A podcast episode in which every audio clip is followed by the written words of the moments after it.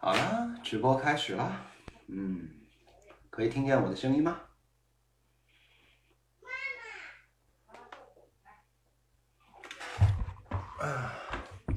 可以听见我的声音吗？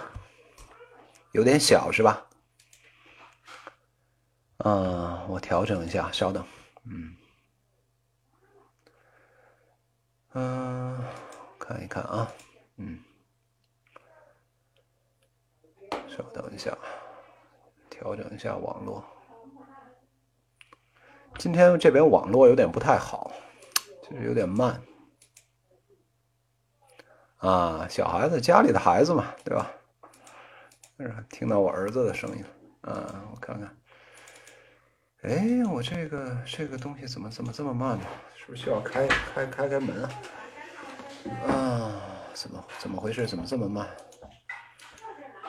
还得关一下，我把这个，我把这个，我把这个，嗯，外置声卡这个管理好像又出了点问题，我看一下，嗯，历史记录，哎呀，现在这个 Windows 越来越难用了，哎，没办法，嗯，看一下啊，这个是应该是啊，在这块儿，嗯，Microsoft，Microsoft，嗯。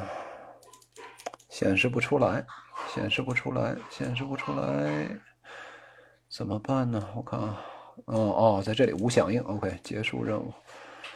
嗯，再来一次，再来一次，稍等一下啊，大家，这边技术上技术上做一些小调整。嗯，嗯，啊，为什么会黑屏？可能需要我，我我可能需要 log out 一下，嗯，大家稍等一下啊，大家稍等一下，我可能我可能需要我我可能需要整个嗯稍微那个注注销一下，注销一下，嗯，稍等一下啊，我注销一下。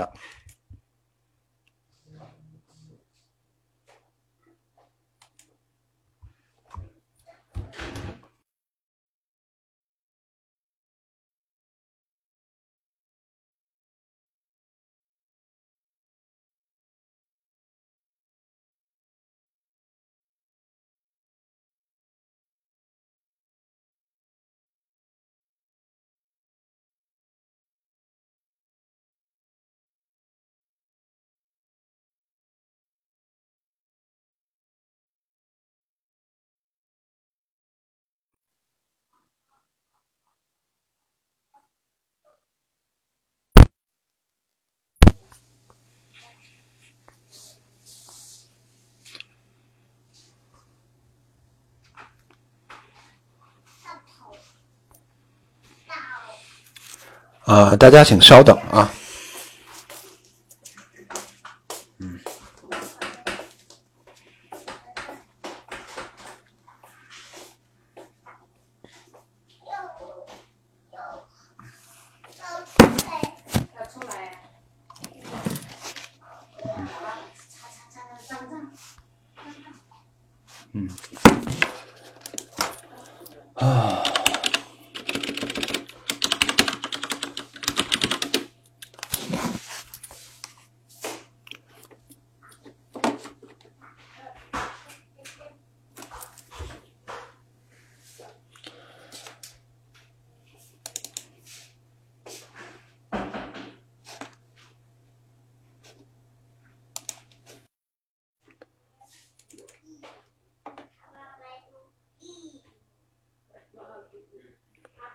啊，终于好了，终于好了！大家能听见我声音吗？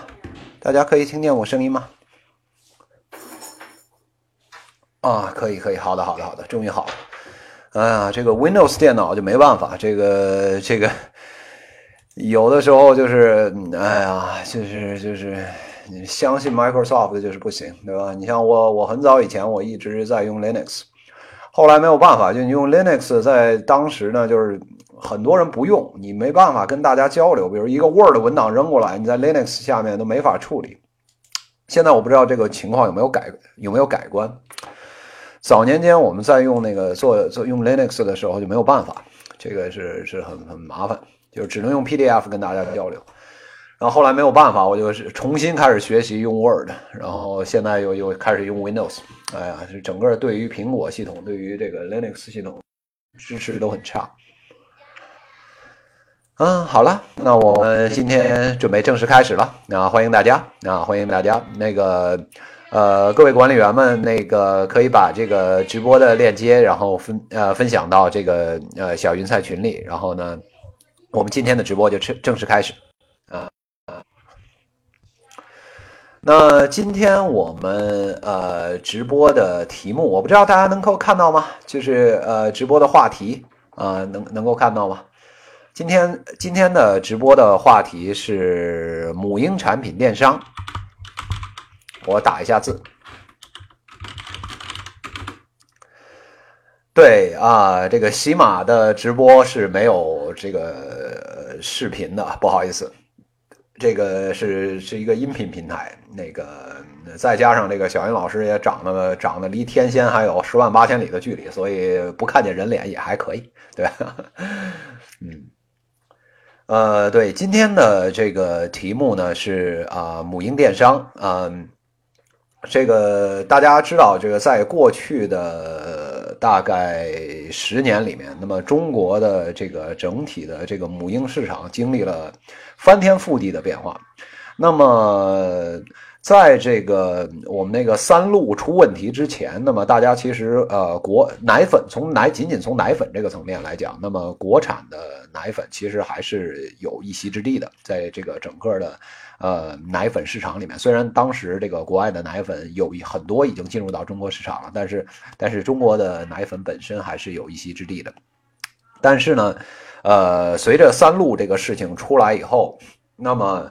它在整个的，我觉得就是说，一方面是在呃奶粉啊，另一方面呢，我觉得它是在整个的母婴市场上啊带来了一个巨大的一个转折，呃，这个转折呢，主要是大家开始普遍的对呃国产品呃开始失去信心，呃。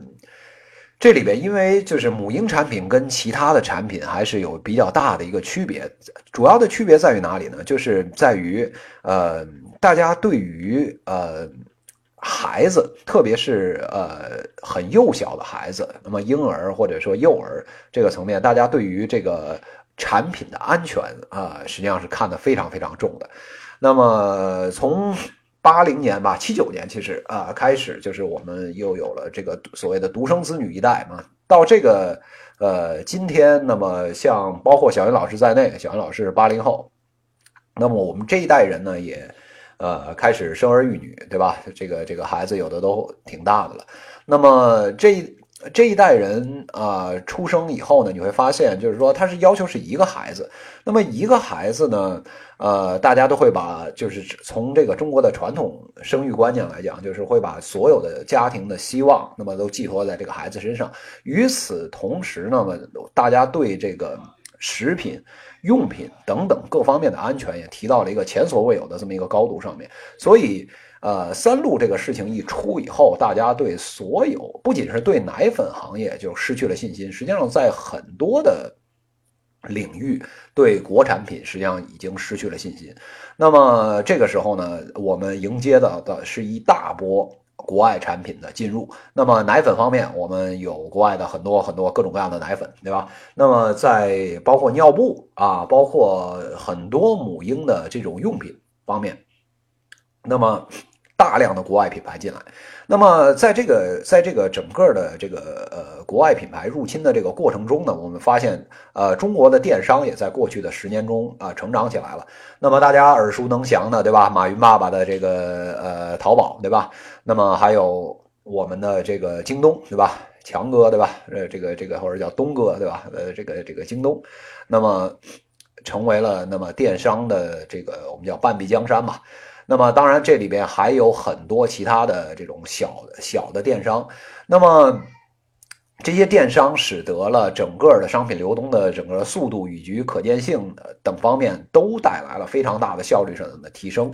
那么在母婴产品也是这样的。那么呃，大家其实通过这种特别是跨境的电商啊，可以其实很方便的现在啊，比世界上任何一个国家，其实我现在可以这么说吧，比世界上任何一个国家都方便的啊，购买国外的啊这种产品。那么这两年我们大家也也都见证了这个过程。那么呃，现在从这个什么日本什么直购什么东西，对吧？比如尿布啊，包括也很多的母婴用品等等，已经不是问题了。那么，在过去的五年中，刚才讲的是过去十年。那么，在过去的五年中，你会发现还有一件事情发生了一些变化。那么就是说，原来我们说这个呃，电商是走大平台，对吧？要走大平台。那么大平台呢，我们就是淘宝、天猫啊，这个这个唯品会呃，这个唯品会啊，然后京东啊等等。但是呢，垂直领域的这种小电商仍然有它生存的空间。然后在这里边，我们会看到，特别是我们今天讲的这个母婴的这个啊产品，我们会看到，呃，有两个还是蛮出名的平台，对吧？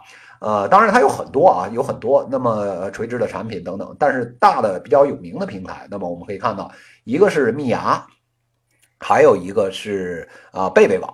啊，这两个是做这个母婴啊电商非常出名，而且相对垂直的这么呃个两个这个电商平台。目前这两家都其实做的蛮大的，对吧？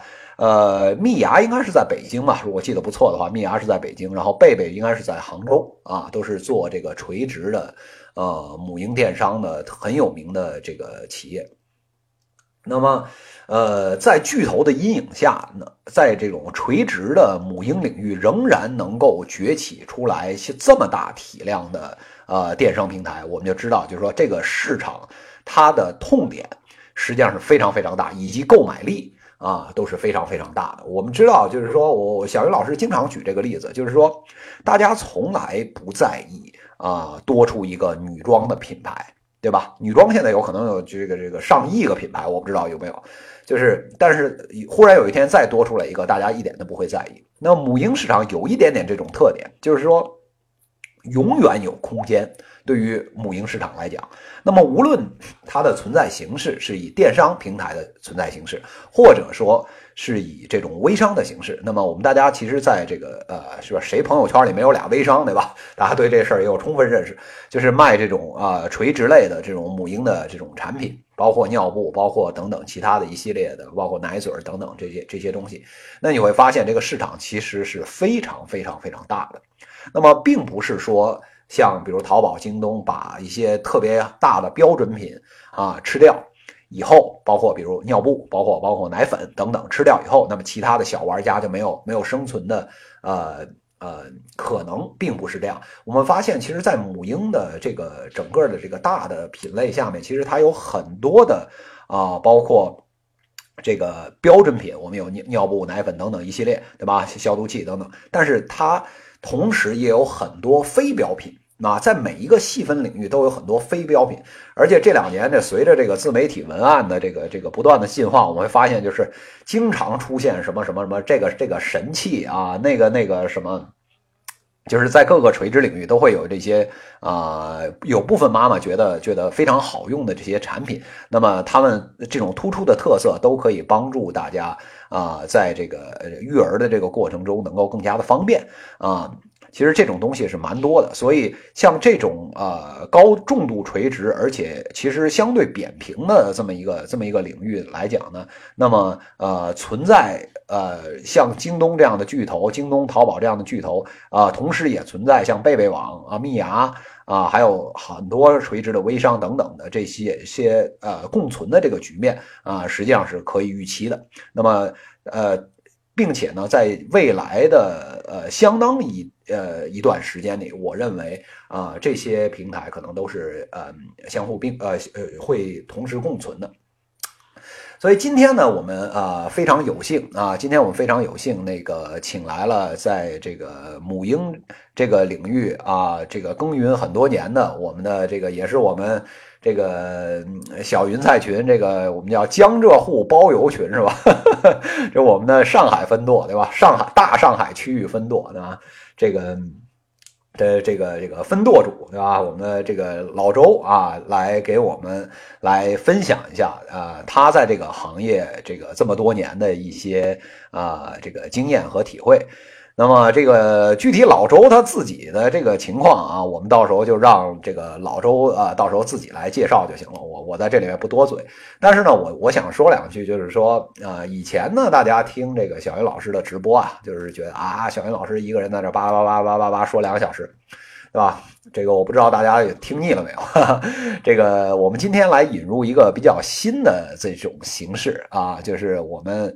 啊，因为我们做这个这个商财类嘛，直播嘛，你看小鱼老师虽然涉及的呃领域还是蛮多的，但是呢，呃，在纵深方面，我觉得就是呃，特别是我的群里面，然后呢，包括就是其实各个行业都有在这个领域深耕很多年的这个资深人士，那么我们来听一听他们的这个对这个行业本身的分析讲，我觉得对于我们在。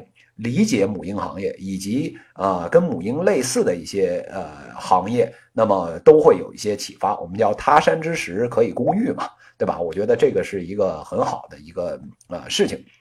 所以呢，呃，在未来的这个小云老师的这个直播里面啊，那么呃小云老师会呃请啊各个领域的就是呃一线的朋友们。啊，上来呢，跟那个小云老师来连麦啊，这样呢，就是之前我们一直在说这个小云老师做的这个小云商业时评啊，啊，以及小平啊，这个节目我们叫这个商业单口相声，对吧？一直在讲单口相声。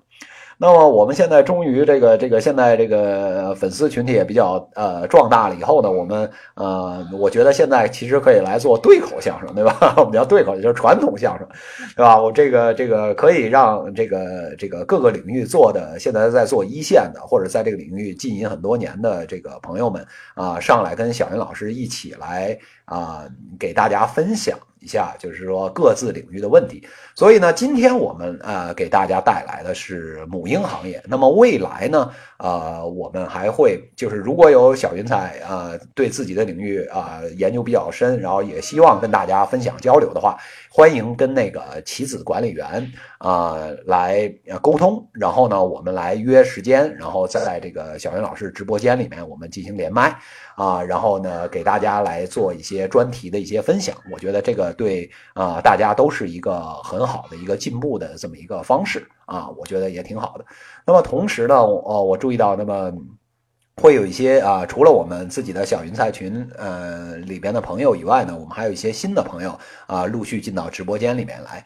那么非常欢迎大家啊，来到这个小云老师的直播间。那么小云老师是北大的教授。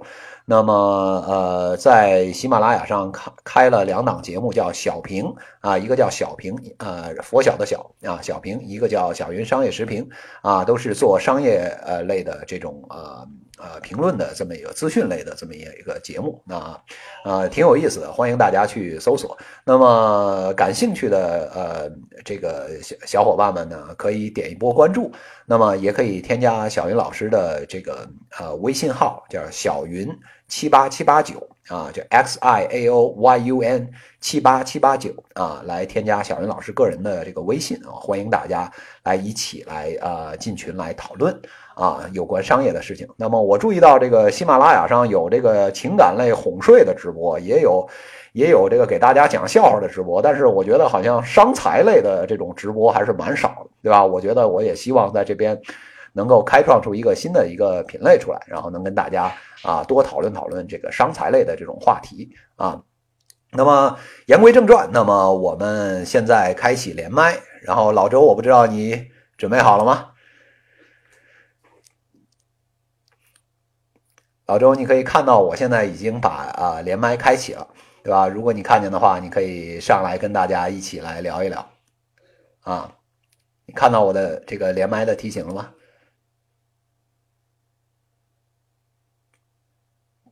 好的，我看见你了，然后我来抱你上来。喂喂，好了，老周，我可以听见你了，大家可以听见吗？大家可以扣字，如果能听见老周，老周你说两句啊。啊，可以了是吧？好好好，好，大家可以听见老周，哎，非常好，我们今天非常欢迎啊，我们这个。江浙沪包邮群 分舵主老周，老周来跟我们来分享这个有关母婴的产品相相关的这个这个商业领域的实践。那么老周，你不妨自己介绍一下自己啊，行，呃，小云老师晚上好，呃，各位小云彩还有呃慕名而来的小伙伴们，大家晚上好。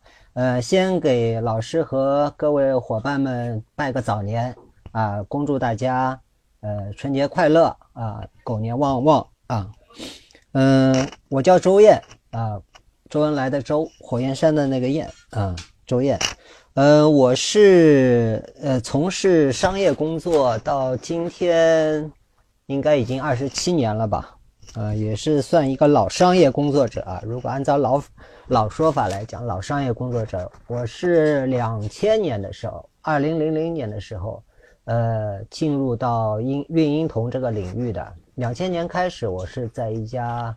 呃，全国知名的一家童车公司啊，目前这家童车公司还是市场份额最大的一家公司。如果说有这方面经验的，应应该也知道这家公司的名称。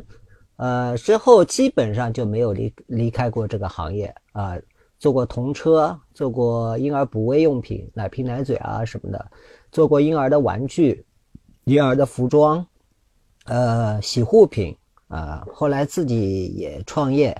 呃，做过奶粉的全国的代理营运商，呃，也做过那个日日本进口的奶瓶，呃，后来后来也做过其他的一些婴儿的品类，包括那个孕产妇的一些营养食品啊，各个方面。那么，呃，电商这一块我不敢当，因为这是一个相对在零售领域里边相对比较新兴的一个一个领域。呃，我长期以来还是偏注重线下，当然线上的话，我肯定也是要要去关注的，因为职责所在嘛，肯定要去关注的，呃，甚至要去参与的。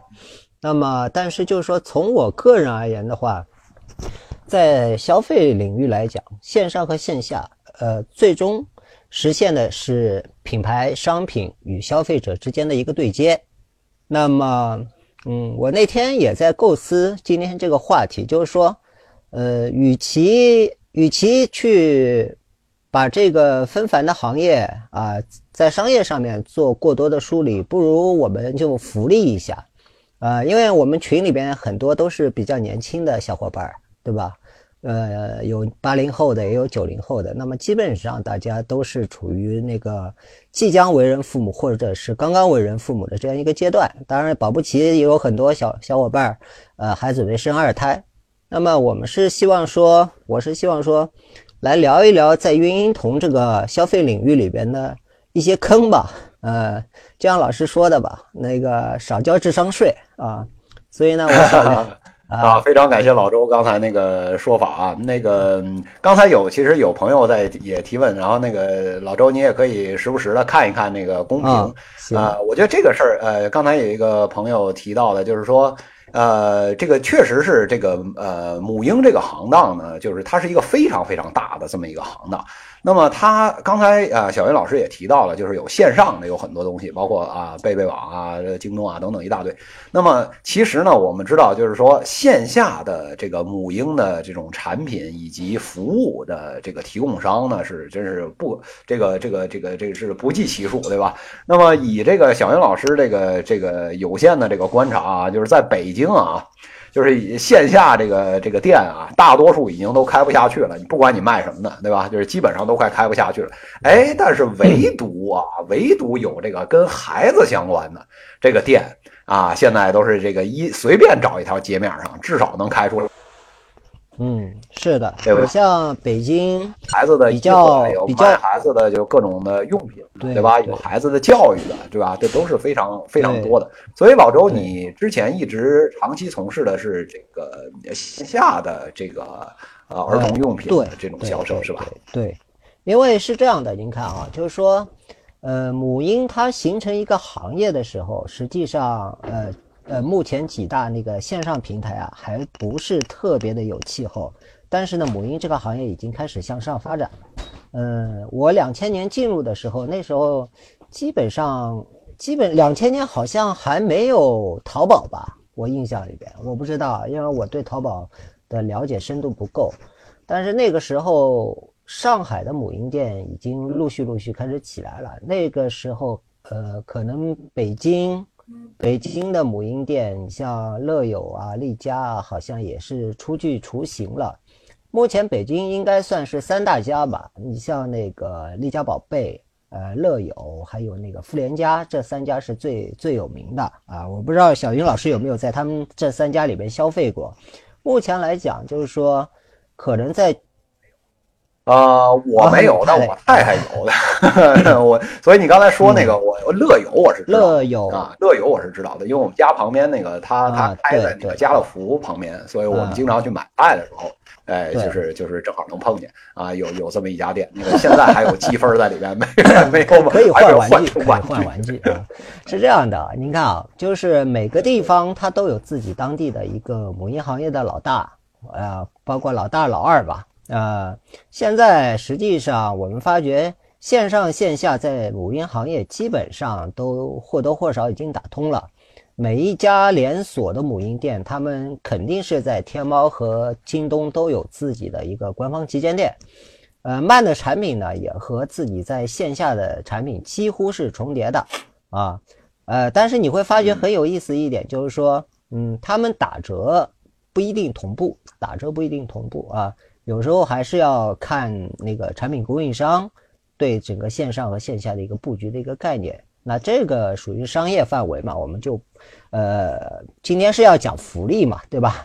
就要绕坑嘛，所以我们更多的。不过这个老周说的这个事儿啊，呃，也也是一个很重要的一个现在一个一个现象，就是说。啊，不只是其实母婴产品，其实很多产品现在基本上都做到了。呃，消费品特别是啊，做到了这种线上线下的打通。是是。那么打，但是打通的这个意思，对于各个商家，其实你会发现它的是很不一样的。有的商家说打通以后，那么我线上线下是统一的价格，包括产品的型号等等都是完全统一的，打折呢也会是同步的。啊，这个是一种线下线上，这个属于完全贯通的这种形式。那么苏宁据说自己是往这条路上去走的，对吧？具体实践我们可以再看。那么还有一些卖家，那么特别是呃母婴领域，我可能知道的相对少一些。那么在电器领域，你会发现，像海尔。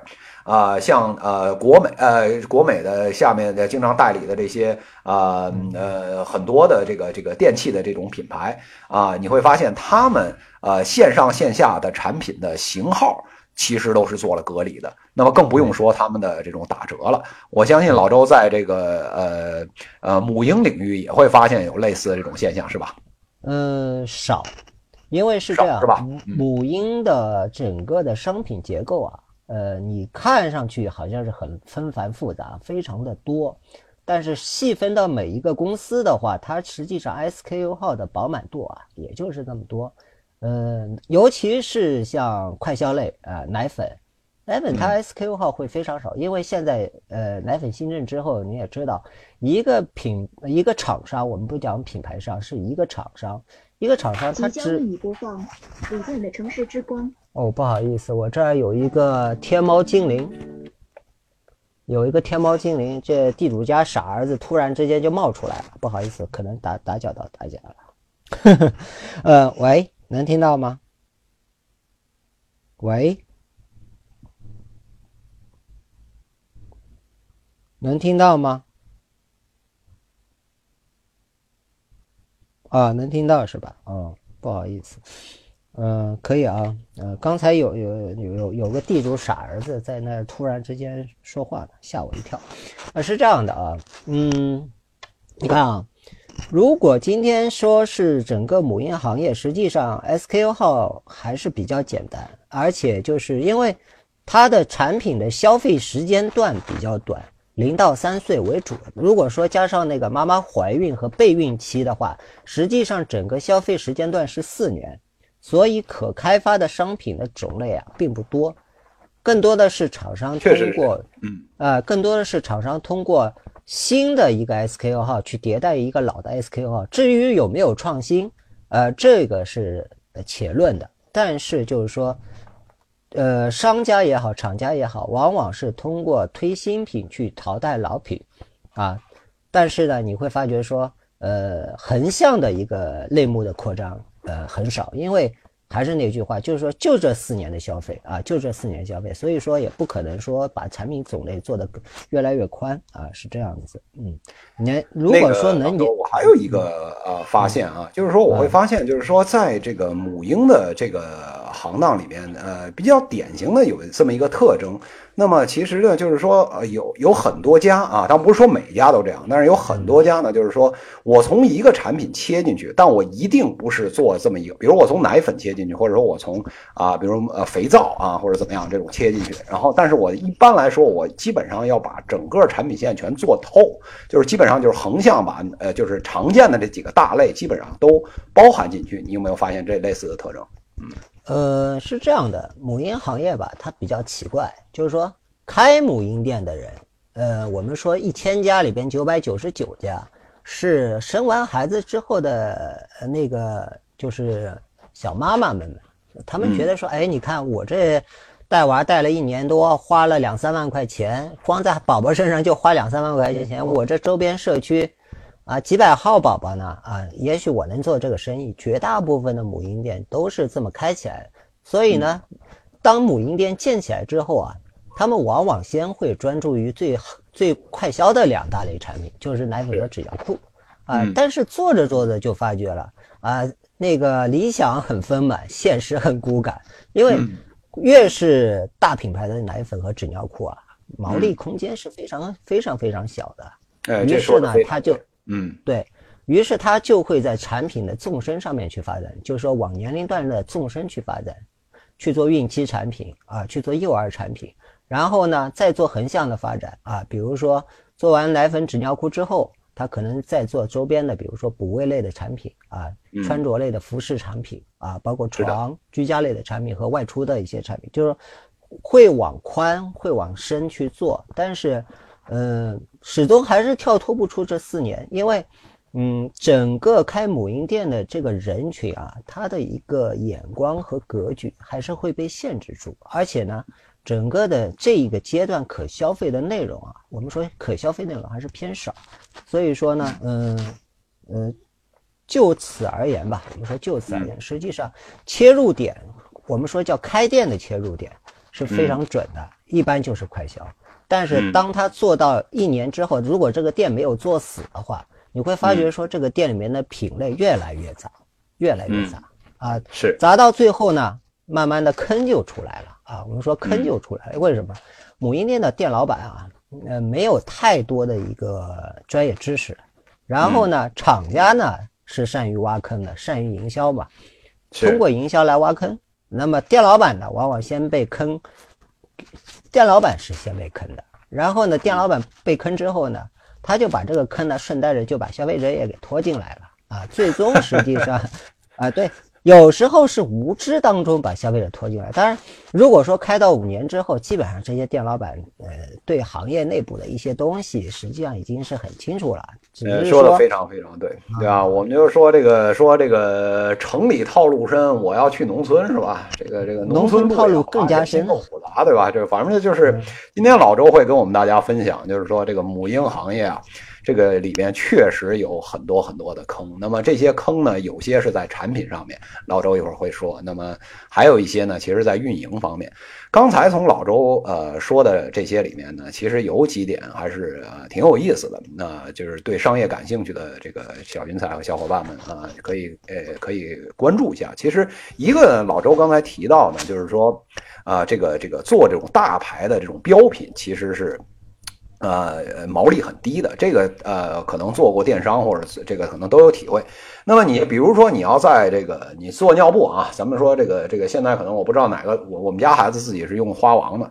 那么就是，如果你想做花王啊，就是日本的那个花王啊，这个什么原装啊，怎么样？就是反正就也不说好坏吧。就是你想做这个，这个现在可能是比较热的这种产品的话，你会发现，如果你想做的话，你的价格，你包括你在线下想开店啊，刚才老周提到，那么其实呢，很难很难去跟京东上的这种价格去 PK，就是这种标品，所谓的标品，你去很难很难 PK，因为它上面基本上它可以把毛利打成负的。啊，来跟你来做这个竞争，所以你根本没有办法在这种标品上和这种巨头来来进行竞争啊，这是刚才说的一个很有意思的一个方面，大家可以关注。另外一个老周刚才提到的一个很有意思的方面，就是我们叫四年，对吧？我们叫锁定这个这个消费者四年。那么其实啊，刚才底下底下的这个这个听众朋友们其实也提到这个事儿。啊，就是这个四年也挺不错的了，哈 哈确实是这样。那为什么说四年挺不错的？你会发现，就是说像比如手机，啊，一波换机潮，就是就是另一番天下，对吧？这个这个这个，包括 A P P 也是这样。比如说今日头条，当年起来是因为你说啊算法很好等等等等，其实是跟着一波换机潮起来的，再换一波。呃，手机的时候你会发现，那么各它各大这个平台的 APP 都有这个类似今日头条这种功能，差大差不差。所以今日头条可能在未来可能没有那么火，这有可能的啊。包括比如陌陌，像这陌陌这种产品，那么你会发现它也是，就是等大家从陌生人变成了半熟人，或者从半熟人变成了熟人以后，大家大家会在里面分享说你微信号是多少，然后我们互相加一下，然后于是再也不上陌陌这个平台了。所以都是类似这样的这种这种情况，就是从这。这个这个消费者在从一个平台啊呃或者说一个 A P P 上，慢慢的从呃这个向另外一个呃地方来迁移，有的时候是不可避免的。这个东西可能是产品属性啊，有可能是啊这个这个这个线上呃这个呃或者线下用户行为的属性导致的。反正这里面都挺有意思的。刚刚老周说的，感谢楠楠的这个六六六，感谢 Franklin 的送的小狗汪汪。那老周您继续，嗯，好，谢谢。那我们就切入一下主题吧。那个跟大家也聊聊这些坑吧，因为孕婴童孕婴童嘛，那我们主要讲孕婴这两块，一个是孕期的坑啊，第二个是妈妈生产完之后妈妈自己护理的一个坑，还有就是宝宝的那个坑啊，实际上也就是这几个坑。那么现在是这样的，不管是母婴的线下的实体店，还是那个线上电商。啊，普遍就是说他们会有一件事情叫教育消费者啊，说的好听一点，那那就是教育消费者；那说的不好听点，嗯，那就是忽悠消费者啊。嗯，最常见的是什么呢？叫孕期营养啊，孕期营养。嗯，反正我们是一天到晚去跟线下门店去沟通交流，也会参与一些活动。那么有。有几样产品，我是要跟小伙伴们要分享啊，要分享一下。这个营养品里边包最突出的，目前最突出的啊，是叶酸的口服液，或者是叶酸的那个口服片啊。叶酸，叶酸呢，就是我们常说的维他命的 B 九啊，它是维他命 B 族里边的一个一个分支啊。如果说是你把它的功能啊。呃，如果用标准的那个语言来讲的话，那基本上就不不是人话了。我们就是说，要小袁老师一直教导我们要说人话，那我就按说，我就按说人话是这样的。这个吧，是一个能够让妈妈在怀孕的时候啊，如果说是维他命 B 呃 B 九，也就是叶酸这个物质啊，如果说摄入比较充分的话，是对宝宝的那个呃。它的神经管的发育是要提供很好的一个保障和补充的这样一个营养物质啊，嗯，那么商家呢，因为大大家也知道，现在就一胎嘛，对吧？都希望自己生出来的宝宝要健康聪明嘛，对吧？智力要智力要发育的好嘛，对吧？所以呢，这跟智力有关的东西呢，就被提拿出来做营销了，对吧？呃，从婴儿阶段就要少交智商税是吧？呃，从怀孕开始就要少交智商税，实际上，啊，那么商家怎么忽悠呢？他说他们会说，哎，你看这叶酸吧，是用来帮助提升宝宝呃胎儿的那个智力发育的啊。如果说啊孕期叶酸服用不足啊，那你小孩的神经管就发育不良。神经管发育不良，那么整个的那个神经系统，包括大脑就发育不良。所以呢，妈妈从备孕开始就要吃叶酸啊，然后孕期也要吃叶酸啊，吃到大概孕孕第七月、第八月，差不多就可以停了。但是这个服用的过程实际上是挺长的啊。当然，每一家都会有自己的一个标准服用量啊。但是反过来讲，我们今天就说这个话题，叶酸这个东西，实际上。是我们平时在水果蔬菜里边，新鲜的水果蔬菜啊，不是那种果干啊，因为，呃，维他命 B 群它是一个水溶性的东西，它必须要在新鲜的水果蔬菜里边存在。只要你在孕期内啊，正常的去吃那些水果蔬菜的话，尤其是大家到网上去搜一下啊，呃，哪一些水果蔬菜是那个富含维他命 B 群呢，你只要是正常去服用，或者说按照那个呃医院的营养营养师给你配置的那个孕期食谱去吃东西的话，那么基本上不用去补这些所谓的叶酸的口服液啊、口服片啊等等，是不需要的。但是呢，呃，基本上大家也知道，就爸爸妈妈就怕生出一个傻儿子，就像那个天猫精灵一样，生个傻儿子出来，对吧？爸爸说了，哎，地主家的傻儿子是吧？我不知道 对呀，有没有印象？小林老师早期的这个节目对吧？说这个说这个智能音箱的对吧？这要落在谁身上对吧？别说地主家了，咱咱这个这个现在。现在大家谁也谁也养不起这个傻儿子，对吧？所以在这个方面，确实像老周说的，就是大家心里都害怕，对吧？呃，有一次因为去下面上课嘛，然后也也有下面的那个导购员小姐问我说：“周老师啊，那个叶酸到底到底对智力有没有影响？”我说：“咱这么说吧，实在说，这智力啊，它是遗传的，就是说爸妈聪明，这孩子肯定聪明。”这爸妈不聪明，这孩子，呃，你就且论吧。所以有时候有爸爸说：“你看隔壁家老王孩子多聪明啊！”对你家你家孩子随你。如果你家孩子随隔壁老王的话，你得好好想想这事儿是什么意思，对吧？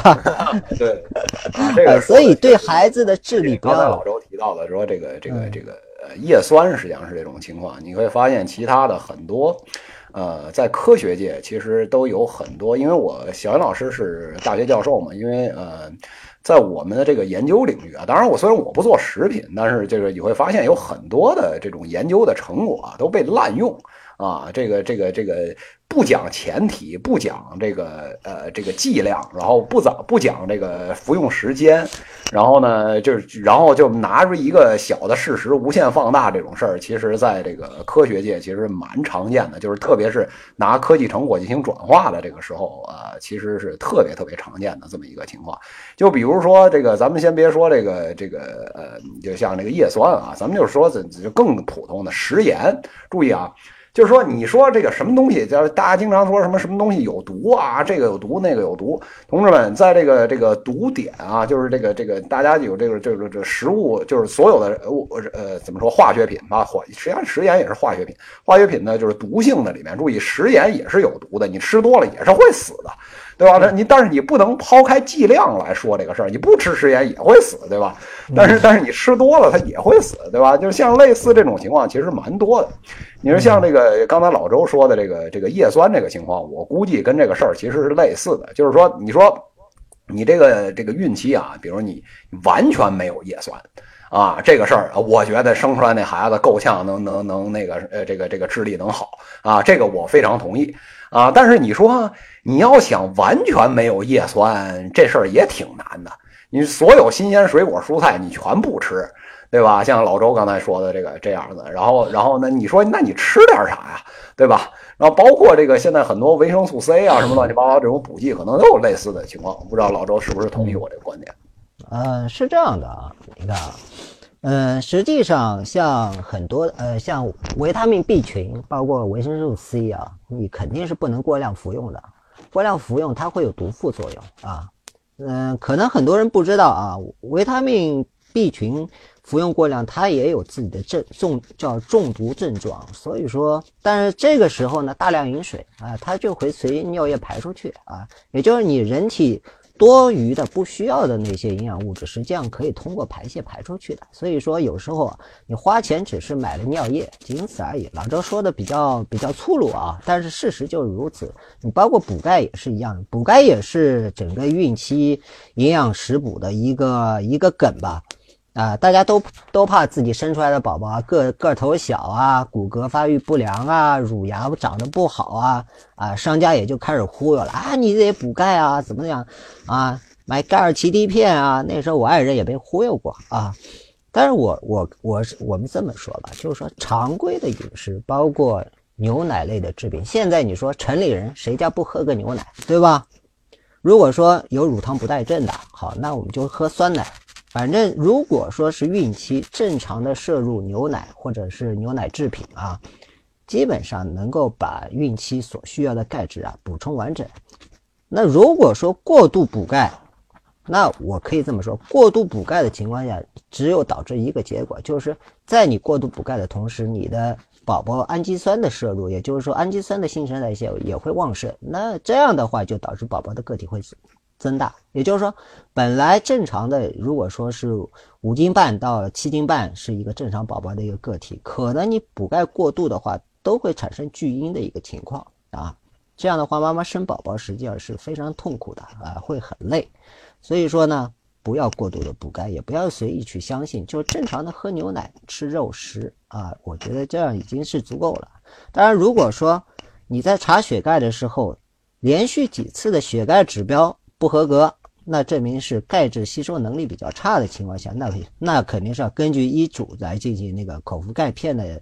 或者口口服那个钙液的一个补充，这这是按照医嘱来服用，这你不要去听商家的忽悠说，哎，你听我的，哎，这个钙特别好，什么东西都要去，原则上我们说原则上要听医生的啊，不是听导购的啊。虽然说有很多金牌导购，但是我觉得说还是要听那个医生的话比较好一点啊。吃的呢，目前就是说吃的里边，孕期的吃的里边的坑啊，最大两坑应该也就是这两个。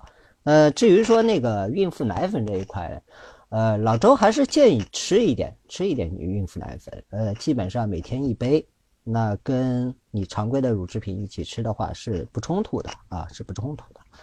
嗯，另外一个就是说，是一个神话吧，我们叫防辐射服啊。我不知道，呃，咱们家那个师娘弟妹 有没有穿过防辐射服啊？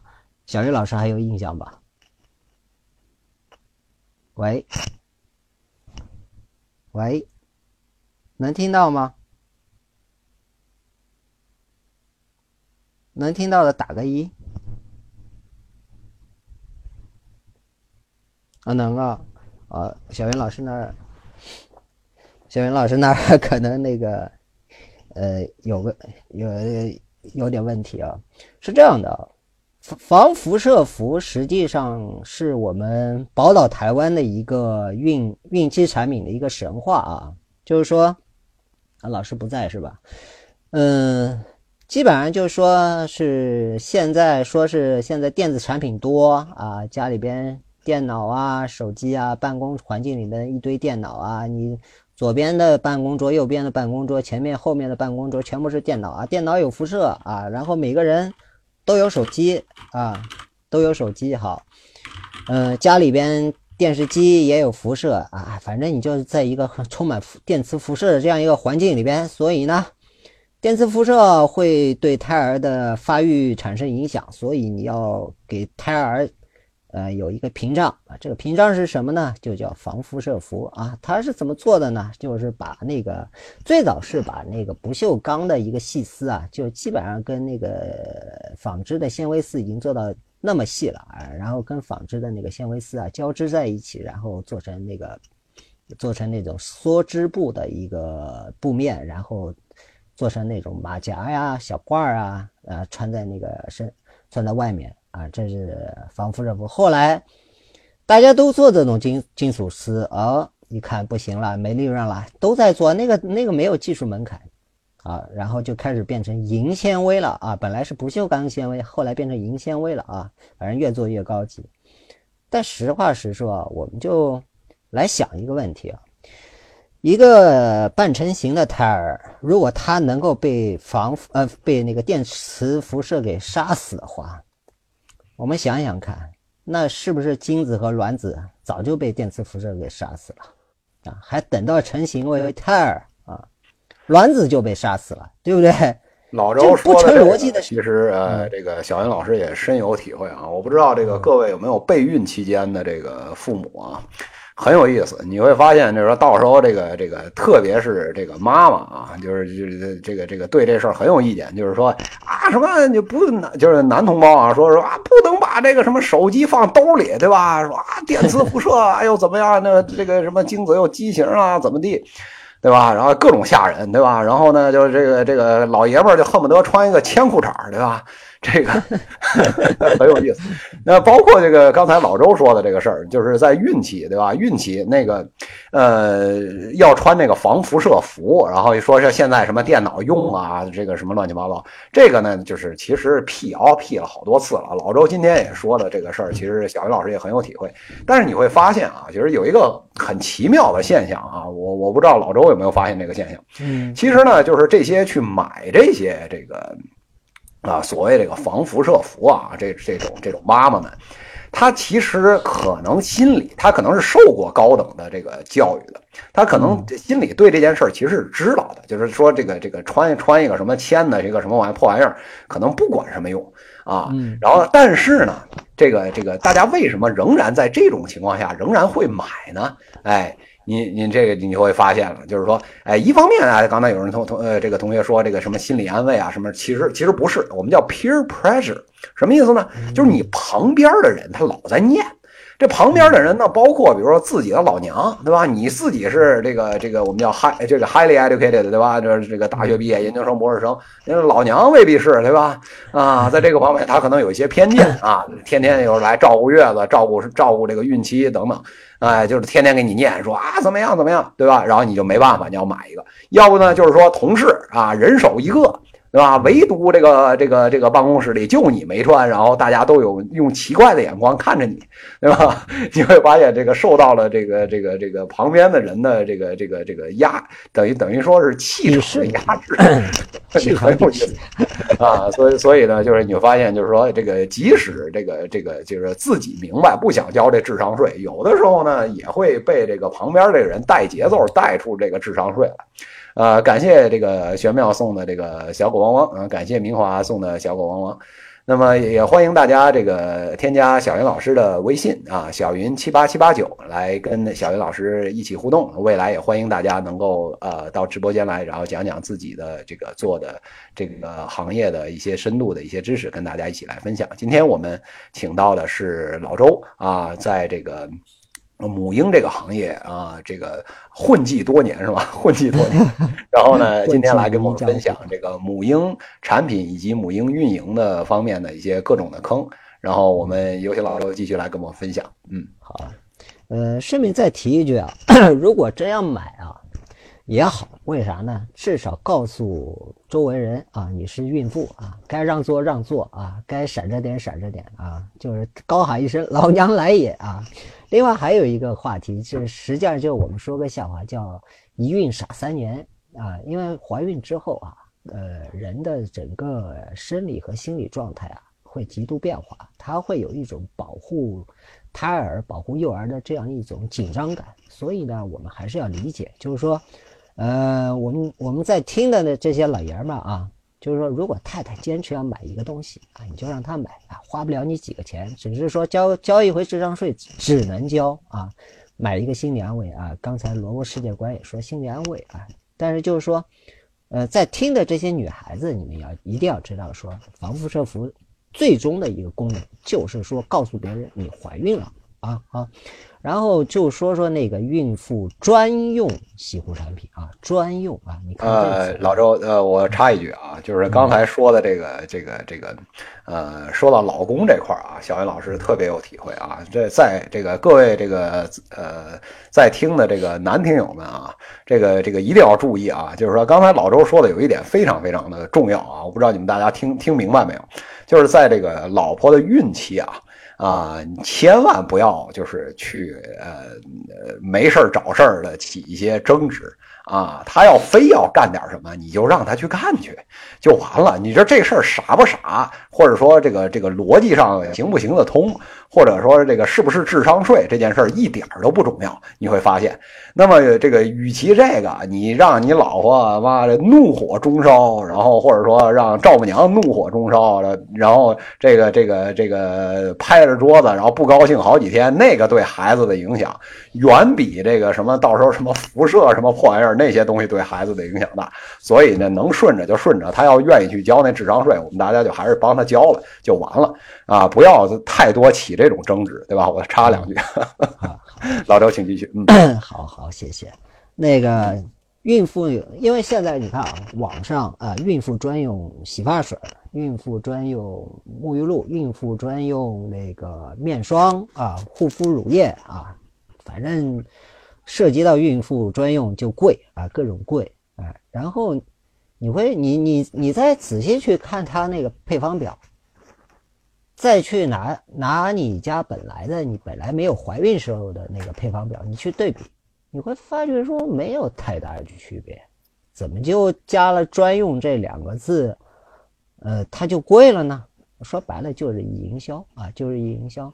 没有一个厂家，你真的今天把一厂家摁在地上说，你说你抽着他脸说，你说你这孕妇专用洗护用品啊，和孕呃和洗护用品有啥区别？他肯定就会说，就俩区别。一个叫专，一个叫用，就这俩字儿的区别啊。实际上，嗯，就是说这个东西，你说它孕期能用吧？能用啊，适合吧？适合，能用和适合用，它不等于专用啊。实际上，不怀孕的人也能用。你真的怀孕了，你说你去用力士啊，常规我们说啊，我不是给联合利华打广告，你说你去用力士的洗发水会有问题吗？不会有问题啊。你说你去用那个，呃，多芬的沐浴露会有问题吗？也不会有问题啊。但实际上，这种噱头啊，因为我们刚才也说了，叫一孕傻三年嘛，对吧？他到到那个点儿上，他就开始各种焦虑，呃，商家也就利用这种焦虑，哎，我给你一专用的啊，专用奶粉啊，专用洗护，孕妇专用鞋，孕妇专用内裤啊，等等。说白了，你把内裤洗洗干净也能用啊，对吧？所以说，专用这两个字更多的是一种噱头啊！我们不要把可用和专用啊去划等号啊。可用、适用和专用不是一回事儿啊。专用实际上就是指在这个阶段，它专门起到一个作指向性的一个作用的这样一个商品。我们可以看到，说洗护品里面不存在这样的一个概呃这样的一个呃类别啊。嗯，还有刚才老周说的这个，其实呃，小云老师也深有体会。那其实呢，嗯，你会发现，嗯，这些专用品啊，刚才老周说的，就是说，其实它和平常日常用的这个差别不是很大。这这个这个小云老师其实非常同意。但是呢，这里边你会发现呢，像类似的这种营销呢，呃，实际上还是非常有效果的。我们从另一个角度来，从商家这个角度来看，其实还是蛮有效果的。就是说，它会产生一种，就是说，啊，给人一种就是身份上的，嗯，特殊感。你会觉得，就是说，用了这个，就是和其他人会产生差异。那么，用了这个以后，你的宝宝可能就会更好。然后，用了这个，妈妈可能就会就会就会更好。那么，那么具体会不会更好呢？这件事儿衡量起来很难。啊，但是呢，它会在你的心里产生一个巨大的一个扭曲的这么一个效应，你会发现这个东西就是和没写这个专用这个东西，它贵出那五块钱，贵出那五十块钱，啊，你就会觉得很有道理。对吧？所以呢，在这个里面呢，就是说，我觉得大家可能对这个事儿，可能还是，如果你是一个实用主义者啊，如果你是一个实用主义者，我的建议呢，还是大家对这件事儿，呃，可能还是有要有一个清醒的这么一个认识，呃，且别说这个这个今天这个这个这个情况，你会发现，你往自己父母那一代开始，那那个时候就是说东西还就是没有那么呃，怎么说啊，就没有那么的。不多啊，其实就是大家能用的东西都非常有限啊，高度统一，而且在那种情况下啊，那个洗洗干净，然后那个呃，这个正常的怀孕，然后呢，孩子怎么样？我觉得也并没有说那个那个年代就孩子生出来就不聪明，然后我们这一代孩子就因为用了这些，然后孩子就变得特别特别的好。但是呢，没有一个人从商家这个角度来讲，就是会愿意去来 take 这个 risk，就是就是怎么换换换句话说，就是来承担这个风险。就是我没用孕妇专用的和我用了孕妇专用的，因为每个人只有一次机会。你会发现，就是在这个里面，这是很有意思的一个现象。就是像这个孕婴童这个产品，你会发现，就是它所有的几乎所有的东西都带有这样一个属性，就是说它是有一个不可替代而且不可逆的这么一个性。就是你在这个阶段你不用这个，就我没有办法来比。比较，就是说你用了它和没用它，到底会产生怎么样的一个区别？一个人在这个阶段只能过一次，所以呢，大家这个在自己经济条件相对比较能够允许的这么情况下，就不愿意冒这个风险。那我既然是又不差这三五块钱，又不差这三五十，不差这三五百，不差这三五千这种情况下，哎，你会发现，那么大家会倾向于更把钱会发的放放在那个专用品上面去。那么这个也是一个呃，我们叫颠扑不破的这么一个营销的这么一个道理。老周，请继续。嗯。呃，然后如果说有有过那个生育经验的女呃女同学啊，我们叫女同学，呃，你会发觉说你去母婴店，你成为他会员之后，他会给你推荐妈妈班儿啊。然后呢，医院呢也会有定期的妈妈班儿啊。我呢管妈妈班儿叫啥呢？叫产品推广会啊。为啥呢？他们除了讲那个孕期啊，包括育儿期的一些专业知识之外啊。很大程度上会有一些大品牌的广告植入，当然这两年就是说，呃，奶粉公司到医院的妈妈班的那种植入几乎已经不太可能了啊！现在基本上就卫计委已经把这这扇大门给关上了，除了那些就是私人私营的那些，就是我们说是，呃，专门的一个一些就是私营的孕婴医院之外啊，公立医院基本上不允许，但是呢。像母婴店啊，他们会定期的举办妈妈班啊，包括一些线上的一些大咖呀，包括一些那个线上平台啊，他们也会做妈妈班那妈妈班的时候，大品牌是真的是大举产品植入啊，尤其是哪三项呢？保健品啊是一项啊，就是各种的孕期啊、产后啊，包括宝宝的一些保健品啊，那保健品的利润之大。呃，令人不是令人发指，你无法去想象当中的空间有多大。奶粉那是第二个，因为那是 吃的嘛，吃的那个流水够多啊。第三个是纸尿裤，目前就是说最多的产品植入到妈妈班的，基本上就是这三大类，当然还有其他一些产品，但是因为这三类产品啊，它的那个获利空间和营业额足够大，所以呢，厂家也愿意去妈妈班投入，所以呢。我给同学们一个建议，就是说，嗯，妈妈班去上啊，他给你的免费品呢，你也拿啊，回家呢，呃，该过滤的呢，过滤一下啊，用一些比较思辨的理性思维去听，呃，去想一想啊，今天听到的这些信息啊，然后呢，不明白的怎么办呢？还是那句话，问医生啊，不明白的问医生，不要去问。没有医生专业的那些人啊，这个是孕期的一些坑啊啊，这是孕期的一些坑啊。我们简单的过完这一块啊，我们往下一个板块走啊。嗯，老周其实刚才啊说的一块呢，就是我也我也过渡一下，就是说这个妈妈班啊，除了是这个产品推介会啊，这是一方面啊，我觉得另一方面呢，就是你会发现呢，这个这个孕期啊啊，包括育儿期，它有一个非常。非常有意思的一个特点，就是这个这个期间啊，这所谓的刚才老周讲四年啊，这个过程呢，是一个大家特别愿意分享的这么一个过程，就是说啊，我用了一个什么产品啊，我觉得特别好用。那么只要有一个妈妈带节奏啊，就是那妈妈群里啊，就是这个妈妈，就是妈妈一定会有妈妈群啊，所有人现在基本上都有这个东西，就是这个只要有一个人带这节奏，那么所有恨不得半个群的妈妈都会去响应，然后觉得这个这个口口相传啊，都不会坑自己家孩子，对吧？这个是一个是一个基本的假设，对吧？放在那里，所以呢，就为什么说这种产品推介会它的效果特别特别的好呢？就是说一旦比如我影响了一个妈妈。然后，比如说这个这个班里有比如十个妈妈，我就算我只影响了一个妈妈，那个妈妈回去带她那个妈妈群，那么至少能带来二三十个人来用我这个产品。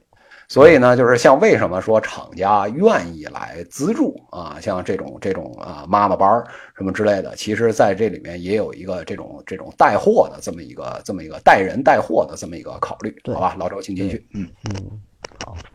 那妈妈生完啊，对了，顺便提两个点啊。第一个就是大家到网上啊，就是准备要生娃的啊，准备要生娃的女同学啊，到网上呢去下载查查询一下，有一个叫呃拉玛泽呼吸法，拉玛泽呼吸法啊。嗯，老周你可以打打字啊，啊，我跟大家说一下哪几个字啊？拉玛泽啊，叫拉玛兹啊。这是美国过来的一种，就是在那个生产的时候啊，去呃放松，去缓解自己疼痛的一种呼吸方法啊。这个，呃，这个是比较管用的，也是比较有效的啊，能够很好的去缓解那个分娩之前的一种阵痛和它的一个神经的一个紧张感。另外还有一点就是说，进产房之前啊，最好是带块带块大块的巧克力，为什么呢？需要爆发力啊，需要爆发力啊。好，我们往下走啊。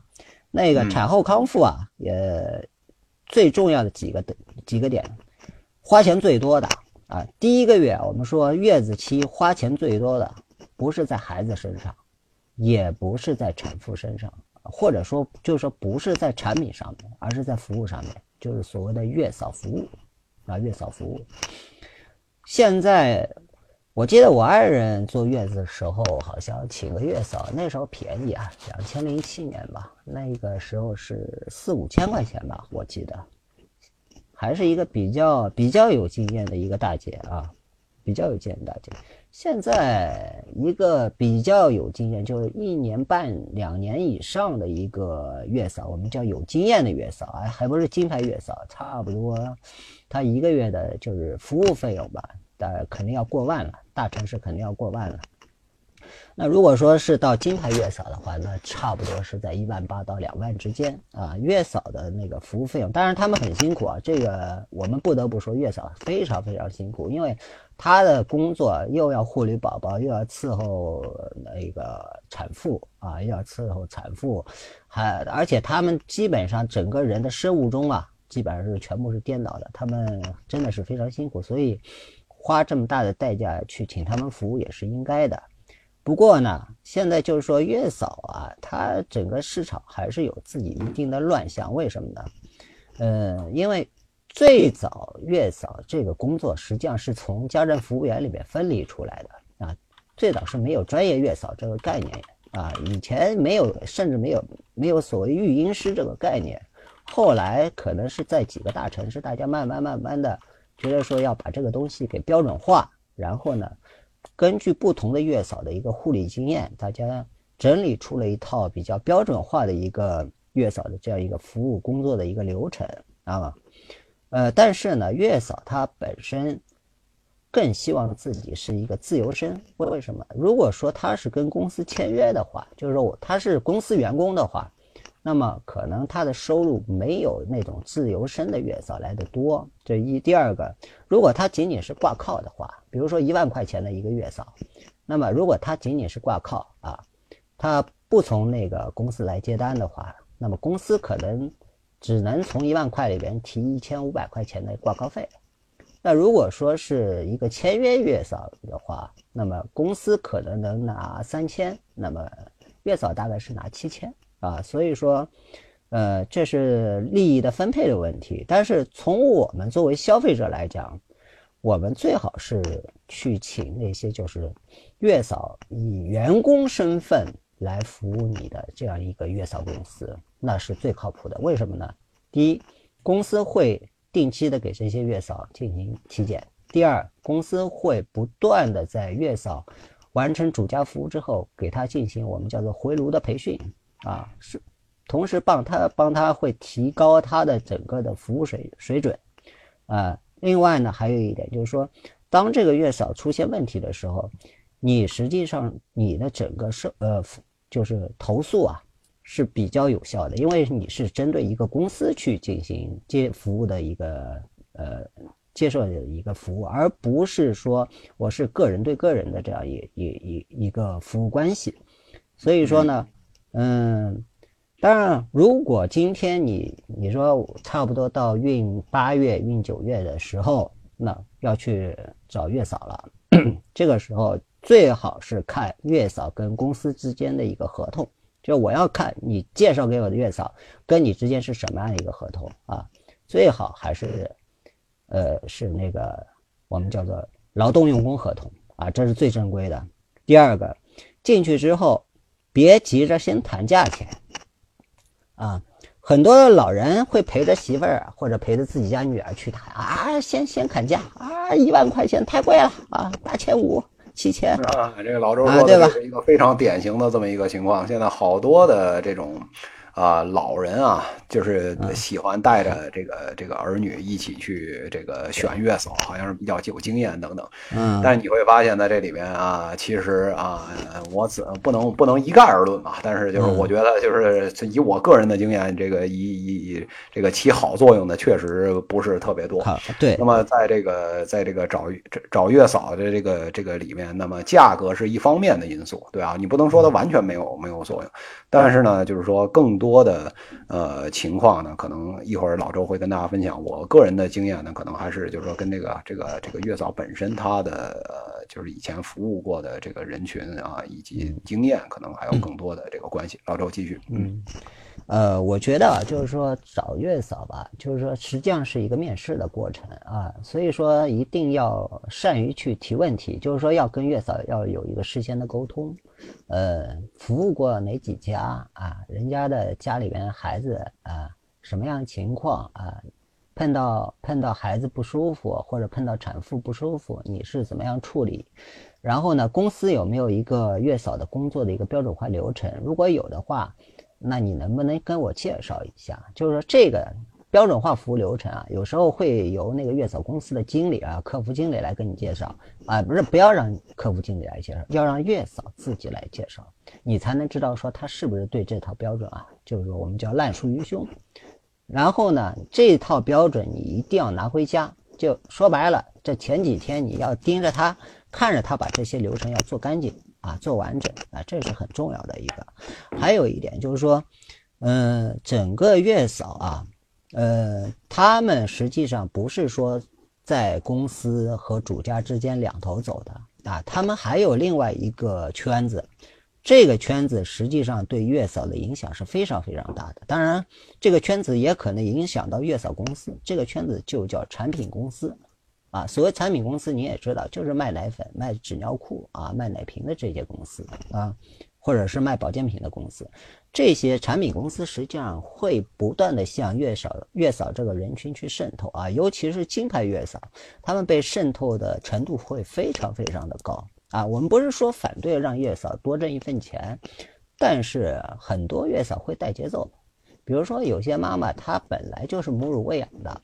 他坚持要纯母乳喂养的情况下，那这个时候如果说月嫂啊反复去跟你说啊，一定要混合喂养啊，一定要怎么样啊，那肯定是带节奏了，对吧？我们还是说提倡母乳喂养，对不对？嗯，然后还有呢，比如说纸尿裤啊，你你你用的邦宝适不好，花王的好啊，你用的花王不好，好奇的好啊，反正就是说。只要，只要他说什么不好，什么好，那肯定是带节奏。带节奏的话，他就有利益捆绑，啊，这个时候咱们作为新手妈妈，有时候啊，还是要自己有一个思辨的过程，啊，有一个思辨过程。为什么啊？我们说为什么他要说这个东西，对吧？嗯，如果他推荐的产品是你本身是认可的，啊，比如说你在用邦宝适，他给你推好奇啊。那我觉得说无可厚非，因为好奇东西的确也不错啊，对吧？如果说嗯你在用好奇，他给你给你推一个从来没听说过的一个四线品牌啊，那你就要警惕了啊，这个肯定是在带节奏啊。月嫂往往会有这样的事情，可能前几年吧，一一零年前后，可能这样的事儿比较少，这几年会越来越多。尤其是当月嫂跟公司签约之后啊，就是说，签约的他们那个月嫂公司啊，自己也会代理若干的产品，尤其是保健品啊，尤其是保健品。所以这方面实际上在大家还是要留个心眼啊，这里边的坑挺深的啊，因为有时候会花冤枉钱。我们说叫花冤枉钱，因为。干完一个月他就走了，拍屁股走人了啊！东西好不好他不管的啊，反正他服务完这一个月他就走了。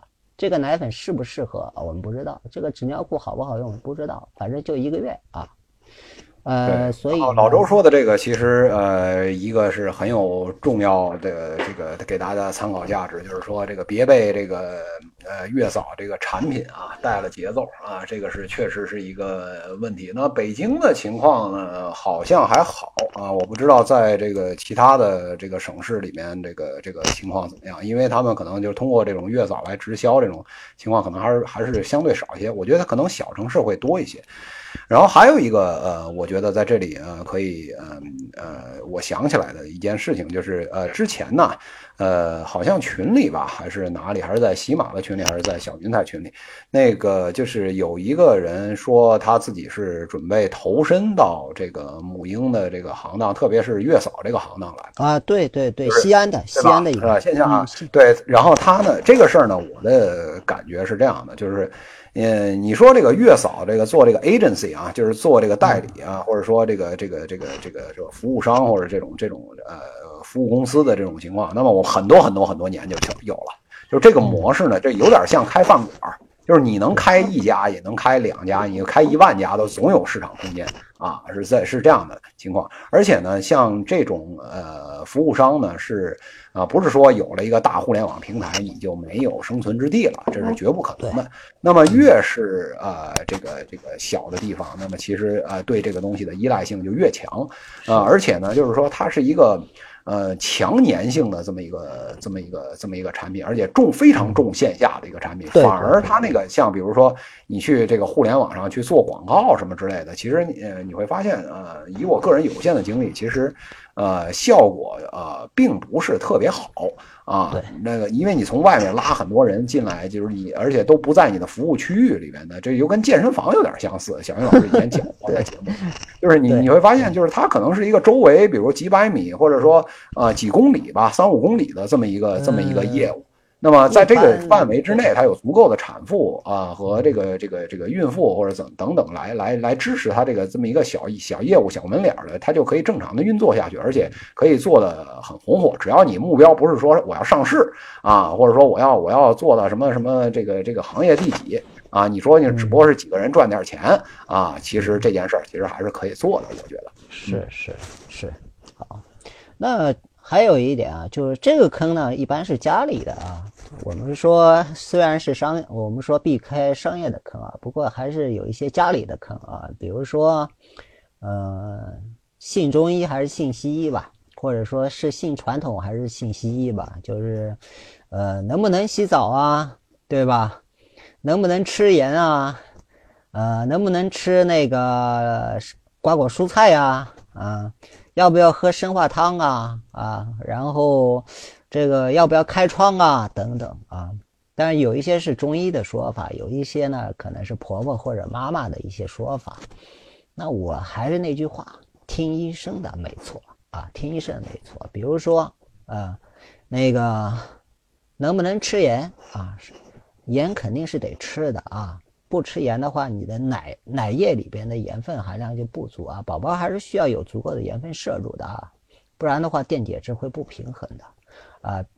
呃，比如说要不要开窗啊？肯定要开窗的啊。稍微开开窗的时候，呃，我们说那个产妇啊，就离开开窗的房间，到另外一个房间去啊。房间通风完毕之后再过来啊。能不能洗澡？说句说句实在话，可以洗澡啊。拆完线就能洗澡啊。就是当然了，呃，绝大部分老人家是不愿意的啊，不愿意啊，你不要洗澡，洗完澡之后痛风啊，怎么样？医生如果说真能洗澡，你就洗澡，因为什么？以前为什么不能洗澡？以前都是盆浴，以前没有淋浴啊，盆浴。那盆浴的话呢，实际上产后那个伤口是打开的，所以说呢，可能会造成那个伤口的那个感染。那现在都是淋浴，不存在这个问题啊，所以说，所以说那个。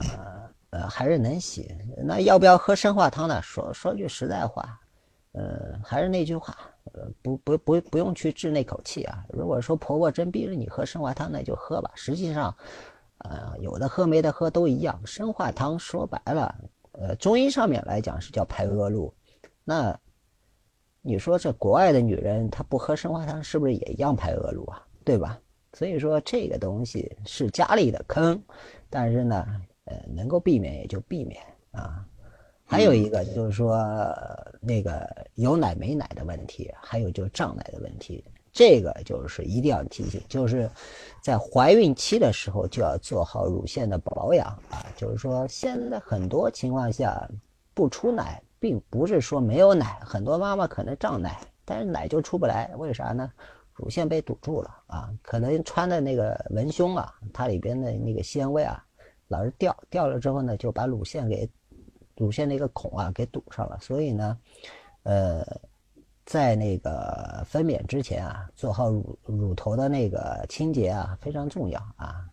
有些就是说，呃，我们我们也可也听到一些案例比较极致的，就是说用小镊子能从那个乳腺的开孔里边啊。捏出不少的那个睡眠血来啊，这个是比较极致的，但是这也是会影响到那个出奶不出奶的一个东西啊，这个就是个人护理上的一个坑，反正也做一下友情的提醒吧。嗯，老周刚才说的这些，我觉得对这个新手妈妈什么之类的啊，我觉得非常有效。那么除了老周说的这些啊，我说一些人文关怀的一些一些东西啊。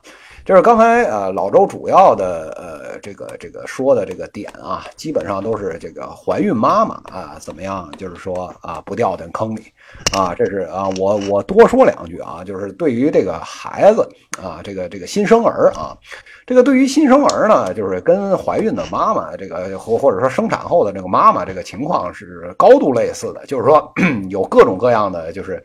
啊，非常那个，呃，就是我们叫我我管这个东西叫迷思，就是你会发现，嗯，这你看你只要你看公众号看的多，你会发现那说法都是反着的。你说你这人说能吃西红柿啊，那人说不能吃西红柿，然后呢，你说这个孩子可以那这样这样放，然后那边说这孩子这么放可能就就就要挂，对吧？你会发现这里边就是说这个这个这个这个说法都很不一致。那么，特别是对孩子这块儿，其实其实不一致的也很多。那么，呃，你会发现到最后呢，包括你的呃家里的老人以及产妇个人啊，对这件事儿啊，一个老人呢是说这个当年我带你的时候是怎么带的，对吧？这个这个说法是这样的，对吧？对。然后呢，这个这个产妇呢是对于这个孩子的就是说这个关怀，她希望是一个怎么样的？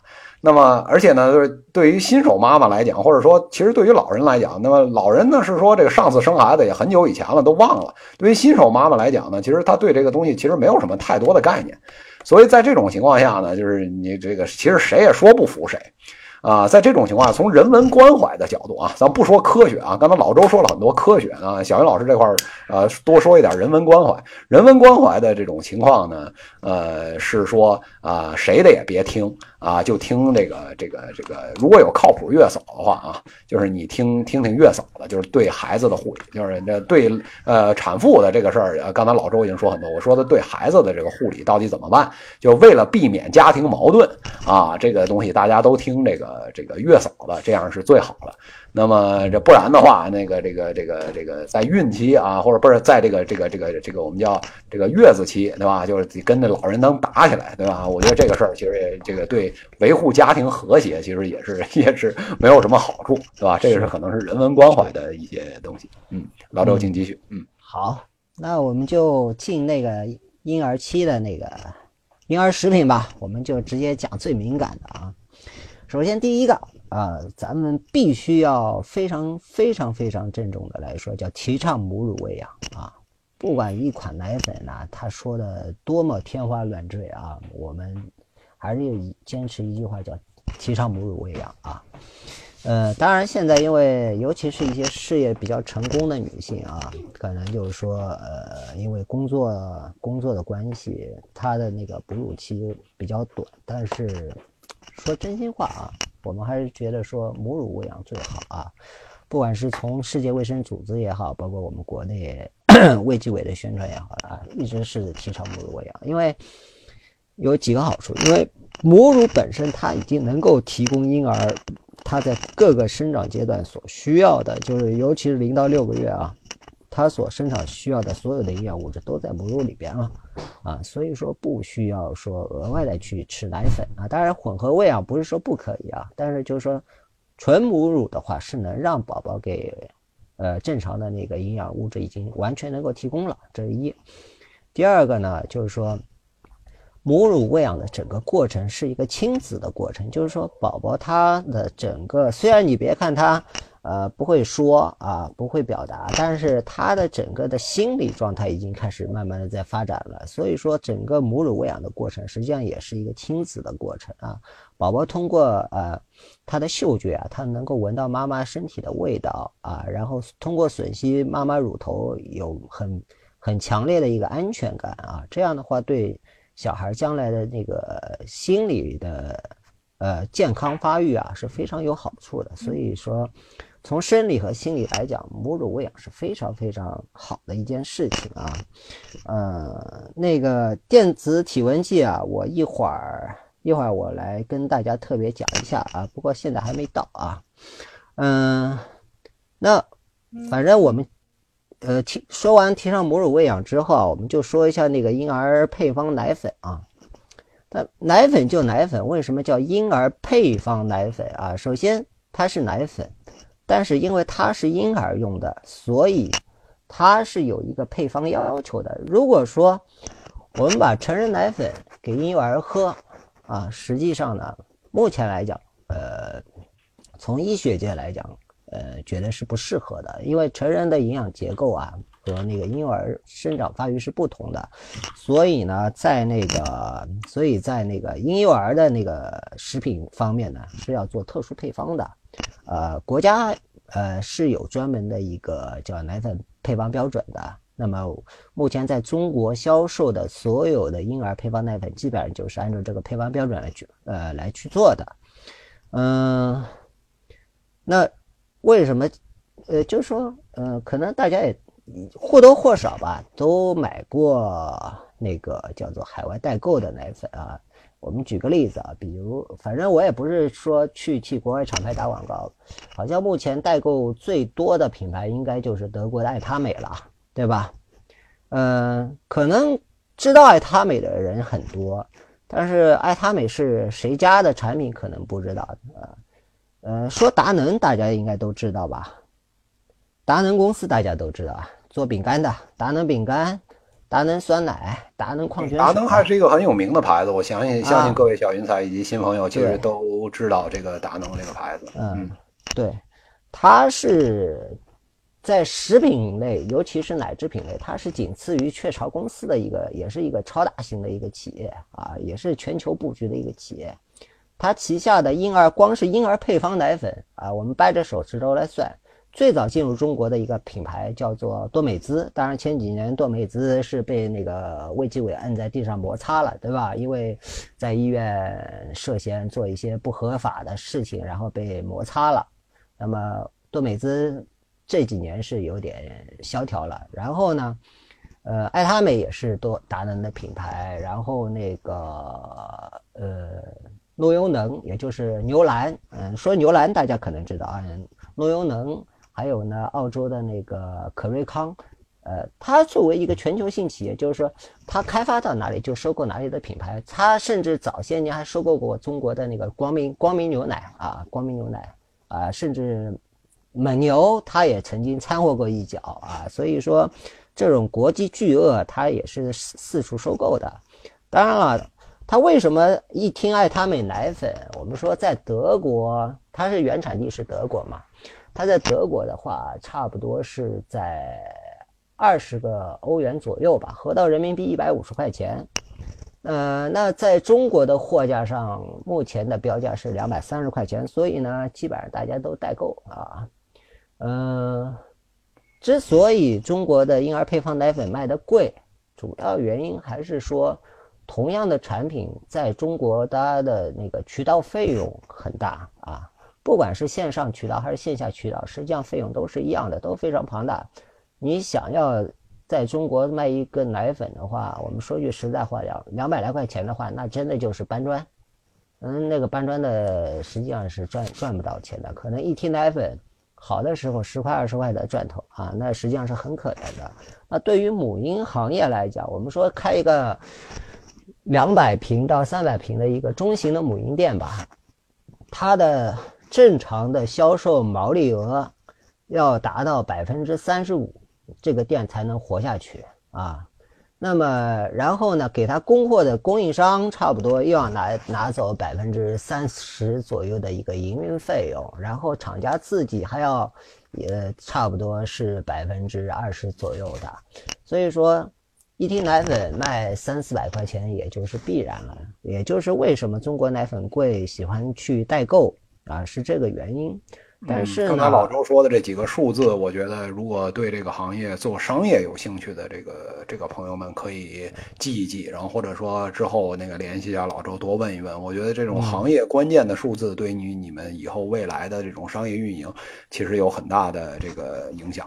好吧，老周继续。嗯嗯。呃，是这样的啊，你看啊，如果今天呃一个一款奶粉啊，它卖两百多，只有一个可能性，也就是说，这家企业一定是在补贴这个市场啊，因为在中国的渠道费用之大，这简直令人发指啊！新品牌进入中国市场，那个敲门砖是用人民币叠起来的啊，你进一个母婴连锁系统，那进场费都是。以五十万来计啊，以五十万来计，你们想想看，你如果说是一个呃一百家店的那种连锁的话，那也就是五十万。如果说你的店开到两百家以上的话，那就以百万计的一个进场费啊。那个进场费是用两年来摊算的，你你来算算看，摊到一听奶粉得多少钱啊？这个是一个非常庞大的一个成本，对，当然是消费成本，这个是消费成本，就是说肯定是要由消消费者来买单的啊。嗯，呃，所以呢，奶粉贵，然后，但是我也曾经纠结，就是说我自己也纠结过，那是不是我也要掺和到那个海外奶粉代购这个生意里边去呢？因为我自己也做过奶粉代理商嘛，我也知道奶粉里边的一个价格结构。但是后来我我反复考量之后，我觉得还是要放弃，因为我是能够能够知道说在哪里拿到什么样货，但是。你从国外运出来是没有问题，但是到了国内之后，很多事情就变得不可知了啊。我们举个最简单的例子，就是说，你比如说爱他美奶粉，它到中国之前那个呃空运也好，海海上那个海运也好，那都没有问题，这是装在集装箱里边的啊，没有人去动它。但是，一旦到了国内，出了海关。我不知道是到快递公司这一路上呢，还是快递公司往你家送那个路上，你会发觉说很多问题就出来。这个当中的猫腻，我们不是要以最大的恶趣味去揣度我们这些就是替我们提供服务的这些服务商，但是你架不住有人在背后用极大的利益去引诱他们啊。所以说，又而且奶粉是一个跟。婴儿的那个健康是密切相关的这样一个产品，那是天天得吃的嘛，对吧？所以后来我想想，这个行这一块生意不敢碰啊，真的是不敢碰，因为什么呢？我对整个物流的链条我不可控的情况下，我是不敢碰的。哪怕说我知道说代购的话，奶粉我一听也能挣个二三十块钱，也不敢碰，因为这里边还是有个良心的问题。我。呃，说个题外话，就是奶粉题外话，比如说我们说那个花王纸尿裤很很有名啊，花王纸尿裤很有名。嗯，花王纸尿裤非常有名，但是前两年会有人说，哎，那个标品非标品啊，啊，会说到标品和非标品，那有人会跟你说，哎，那个我这个花王啊。一半是标品，一半是非标品。那什么叫标品，我们就很清楚了，就是正宗的花王的商品。什么叫非标品啊？说白了就是高仿啊。再说白了一点，就是就是假冒的啊，就是假冒的。所以，嗯，我还是那句话，嗯，这种大流量商品啊，能不碰就不碰吧，好吧？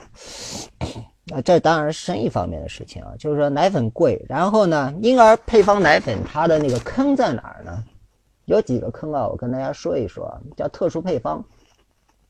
嗯，比如说前几年炒作的非常厉害的，应该说炒了两年吧，叫 OPO 啊。呃，呃，我们说句人话吧，它叫结构纸，结构纸配方。目前市面上有各种对结构纸的一个解读，我也是醉了啊。不同的贴着 OPU 这样一个配方的这样一个厂家，他对 OPO 的解读都不一样啊，所以就就是拿一个结构纸来炒作一番啊。第二个呢，叫牧场和奶源啊。啊，放出去的广告，这牧场啊，亲，就像我们上周做直播时候，我也跟小云老师，我们俩在调侃嘛，对吧？都是亲亲牧场，涓涓流水啊，牛妈妈光着脑袋，扭着屁股在吃草，对吧？养养牛啊，这养鸡养哇，那鸡各种跑啊，嗯，对吧？实际上哪有可能全部是牛舍养殖啊？这不可能说是有那么好的一个养殖环境，所以说，呃。牧场，那肯定是营销的一个话术。至于说奶源，我们是这么说吧，全球目前最大的婴儿配方奶粉的粉源不叫奶源，应该叫粉源。粉源基本上最大的应该是新西兰啊，其次是荷兰啊，当然还有墨西哥呀、阿根廷啊，他们也是很重要的粉源。但是最大的粉源就是新西兰啊，恒天然公司大家应该也是知道的啊。那恒天然要一涨价，那全中国奶粉都得涨价，对吧？那为什么呢？就是因为它掌握了整个我们叫奶粉基粉的这样一个货源啊，它要涨价，你一点办法都没有啊。所以说，呃，没有所谓叫奶源，只有所谓叫粉源，就是鸡粉。奶粉是鸡粉，那一听奶粉里面九百分之九十都是鸡粉啊，剩下来才是那个配方啊。另外啊，还有一个坑叫做中外宝宝的差异，也就是说，哎，你看那个国外宝宝应该是吃这个配方啊，中国宝宝吃那个配方。你真的拿一听国外的配方奶粉拿过来比，三项指标去比较，差异不大。哪三项指标？我们管这三项指标叫做产能三元素啊，也叫做产能物质，呃，碳水化合物、脂肪、蛋白质。当然，最重要是蛋白质啊。蛋白质的含量很重要啊，因为蛋白质是宝宝那个生长发育机体构成的一个最重要的一个营养物质啊。脂肪呢是宝宝除了那个提供能量来源，也是它机体构成的一个重要物质。然后才是我们说碳水化合物，也就是糖分嘛。那么奶粉良心不良心，就看蛋白质含量的高低啊。在正常区间值内偏高的，那这个奶粉基本还是比较良心的，所以不存在中外宝宝的差异，而存在的是什么？叫商家的配方上的一个良心上的一个差异啊。奶粉的坑就基本上也就是最大的几个坑，就是一特殊配方，第二牧场，第三啊中外宝宝的差异，这是比较大的三个坑。就是因为有这三个坑，造成什么呢？造成同样很近似的一个配方，同样很近似的一个配方，它的那个价格啊，可能就有一百甚至一百五十元以上的一个差异啊。嗯，我不是要为我们国产奶粉去站台啊，不过我觉得是，嗯，国产奶粉这两年经过了三鹿事件之后，实际上国家对于国内的奶企的那个监管啊。就是我们说配方奶粉这一块的监管还是非常非常严格的。我们且不说是液态奶啊，液态奶是另外一个范畴。婴儿配方奶粉实际上是管得很严的，基本上大厂当地的那个食药局啊，都是有驻厂员的啊，就是有人天天盯着你的。所以说，食品安全这一块还是做的普遍比较好。那我觉得目前国内，嗯，我们不讲营销，就是说商品质量，我个人。从店家所了解到的，就是说，呃，综合的信息来看，飞鹤不错，然后呢，君乐宝也不错。就是说，你花比较少的钱达到相同的效果的话，我觉得这两个品牌是相当表现是相当出突出的啊，尤其是飞鹤啊。但不，我我不是飞鹤的那个，我不是飞鹤的那个广告商啊，但是。如果说你要问我啊，国产奶粉要吃哪两个？那我肯定是推荐这两个。那其他类似于像完达山之类的，那也还可以吧。我只能说也还可以。还有一点就是说，羊奶粉和牛奶粉没有太大区别。我也卖过羊奶粉，我也卖过牛奶粉啊。呃，从我对比整个的配方表来看，没有太大区别啊。所以说，不也不要被各种忽悠带坑里去。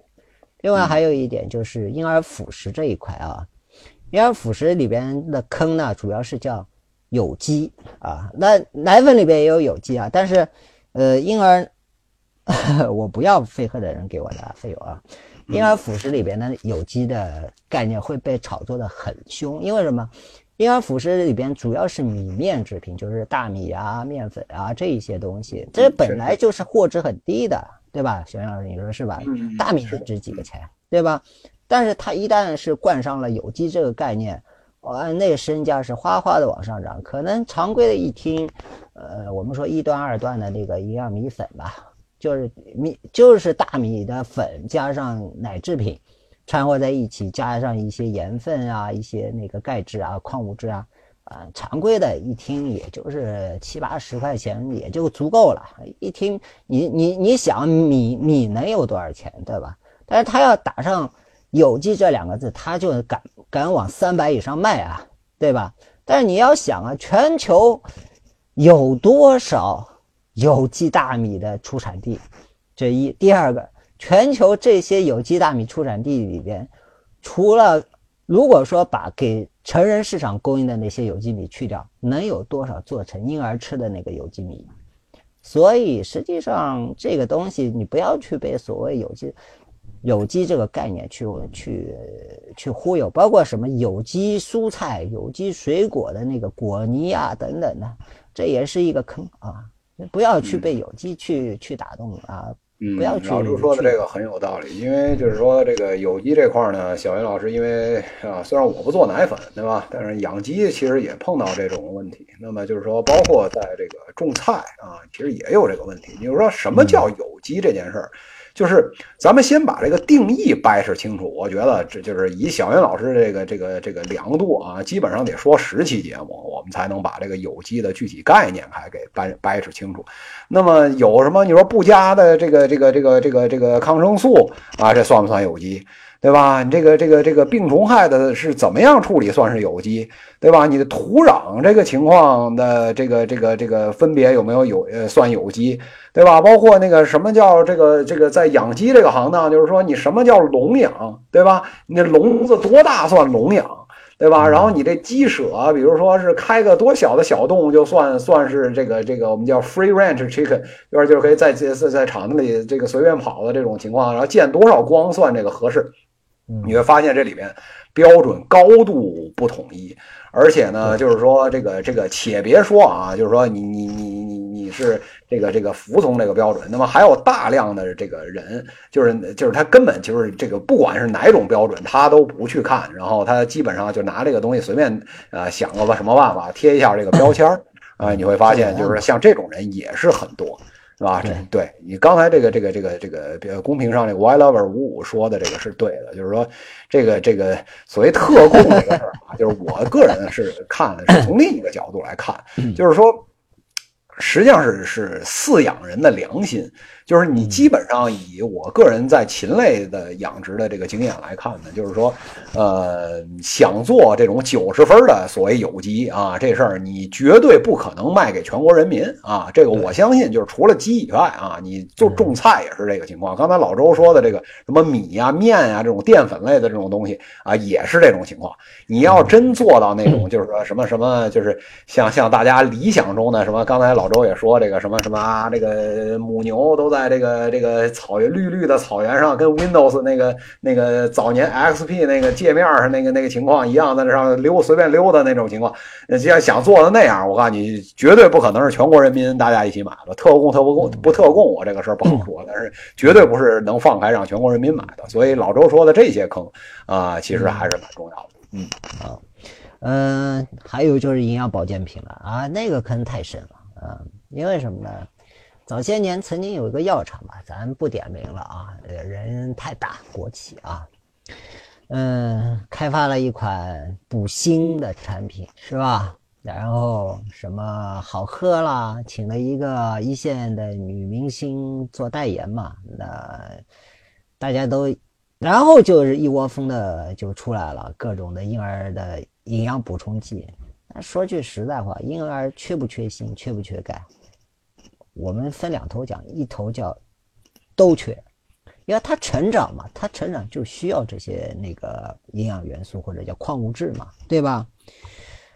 怎么会不缺呢？但是另外一方面，我们说从那个血常规的检验含量来看，实际上是不缺的啊，实际上不缺的啊。有些人就喜欢回，哎，你看你家宝宝头发少啊，就是缺锌啊。嗯，不是缺锌，真是缺智商啊！你要真买他的东西，你就缺智商了。我跟你讲锌这个东西，它本身就是要提供这个婴儿那个我们说是智力成长发育的一个很关键的一个营养素，那是肯定的。但是从我们日常的饮食里边，呃，基本上都能够补充完整。但是为什么会缺？实际上。当你抽去静脉血的时候，它是有一个我们叫做新陈代谢的这样一个过程啊，它肯定是进入到机体里边去的啊，所以说，嗯，可能会有缺的这样一个小的一个短短暂的一个可能性，但是你要长期去看他的血常规的话，绝大部分小孩是不缺锌的啊，包括钙也是一样。你说现在哪个小孩不喝牛奶，哪个小孩不吃奶粉？啊，大家都是吃肉的，都是吃肉长大的，没有说天天吃蔬菜长大的。所以说，中国的小孩现在既不缺锌，也不缺钙啊，啊，只是说商家有他既然要开发这个东西嘛，既然连大厂都做了，那大家就一起无节操、无底线呗，对吧？所以作为消费者，我觉得还是就是说不要太焦虑啊。宝宝他有一个自然成长的过程，就是说，爸妈身高一米六五、一米七的。你别指望都长得跟姚明一样，那是不现实的，对吧？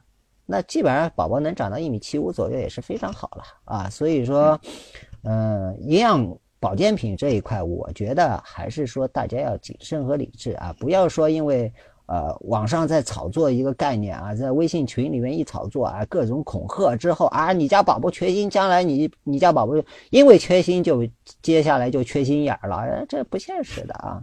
啊，这个说的好，哈哈这个老周，你看你还是很有这个说相声的潜质嘛，对吧？这个 呃是这样啊，那个老周今天呢给我们分享了在母婴领域的这个这个，包括从怀孕怀孕这个阶段啊，备孕其实啊备孕这个阶段，一直到怀孕，然后到这个生产以及这个这个啊呃在月子里的护理，以及到现在这个这个婴儿的这些啊这个饮食啊。啊，包括这个奶粉啊，然后包括保健品啊等各种坑，然后大家看了这个这个这个也也是这个心惊胆战啊！你说这一路了把孩子养这么大，这能绕开这些也挺不容易的，啊，小云老师听到这一半的，基本上已经三四个坑已经妥妥掉进去了啊，毫无问题，对吧？所以这个今天老周非常感谢老周呢，今天在这儿跟我们来分享这些内容。那个到时候呢，就是今天这个直播啊之后啊，那个我们会在那个呃小云菜群里面会呃跟大家分享这个今天的这个直播的这个 PPT 啊，老周做的这个 PPT，然后这里边啊会有把今天的说的这些内容，然后以这种比较呃简洁明快的方式，然后啊的记录在 PPT 上，到时候会跟大家在群里发，然后也欢迎呢有兴趣的朋友们啊到时候去啊下载啊。到时候一起来学习，对吧？小云老师其实也也在这个过程中，对吧？虽然孩子现在是是两岁多，对吧？但是也还是在这个这个啊培养幼儿的这个过程中，到时候也好好学习一下。然后呢，这个呃，希望呃，我们现在呢啊，因为时间比较有限，我们可能就是直播大概两个小时左右的时间，现在一个一个小时将近一小时四十五分钟了。那我想呢，我们现在进入一个。互动环节就是，如果今天非常难得啊，就是老周能够呃这个抽出百忙之中抽出这个两个小时时间呢，跟大家一起来互动。我们请来这么大的专家，对吧？也很不容易啊。所以呢，呃，这个特别欢迎呢，大家这个特别是在这个。育婴过程中啊，或者在备孕、怀孕等等过程中啊，有问题的这个小云彩们，还有新进的朋友们，那么如果有问题，那么你们可以在这个公屏上敲字，或者说呢，你们愿意啊连麦啊上来跟老周一起来交流，对吧？我非常欢迎大家。那么我们把剩下的大概十五分钟左右的时间，那么啊留给大家。如果大家有什么这个问题的话，那欢迎大家提问，在公屏上敲字也可以，或者啊这个这上来连麦也可以。然后呢，呃，这个借这个机会吧，跟那个老老周一起，大家呃交流一下这个在这个育婴过程中的各种体会啊，以及这个这个有一些有一些大家觉得是不是坑啊，有一些这种问题，那么欢迎大家来提问，好吗？那我们现在昨昨天啊，昨天已经有小伙伴在问了啊，关于体温计和电子体温计啊。呃，目前体温计有几种，第一个是水银体温计啊，这是用的最医用上面最常见的。第二种呢，比较呃便宜的电子体温计，差不多三十到六十之间不等啊。还有一种呢，相对比较贵一点，从一百到六百之间不等的，叫耳温枪啊，耳温枪。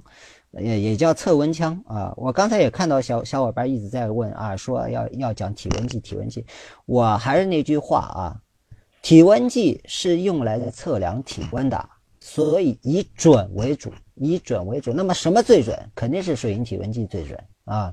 当然，那个昨天楠楠也说了啊，楠楠也说了，就是意思就是说怕水银体温计折断是吧？嗯，在宝宝。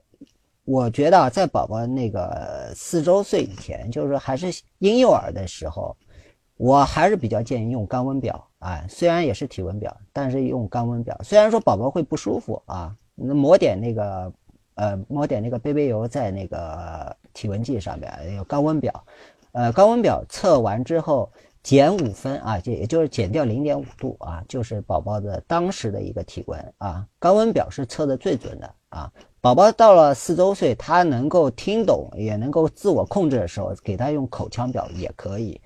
呃，为什么我不太推荐那个比较便宜的，呃，三四十块钱那种就是电子体温计呢？因为那个电子体温计啊，它的里边的那个感温金属条并不是特别的灵敏。因为什么？金属条它整个的一个，它是一个金属条弯曲的，就是受热膨胀弯曲之后的这样一个过程，来达到一个测温。那么实际上，整个它因为金属条比较小嘛，所以它的感温的区间啊比较小，所以我一般一般不太推荐这个产品。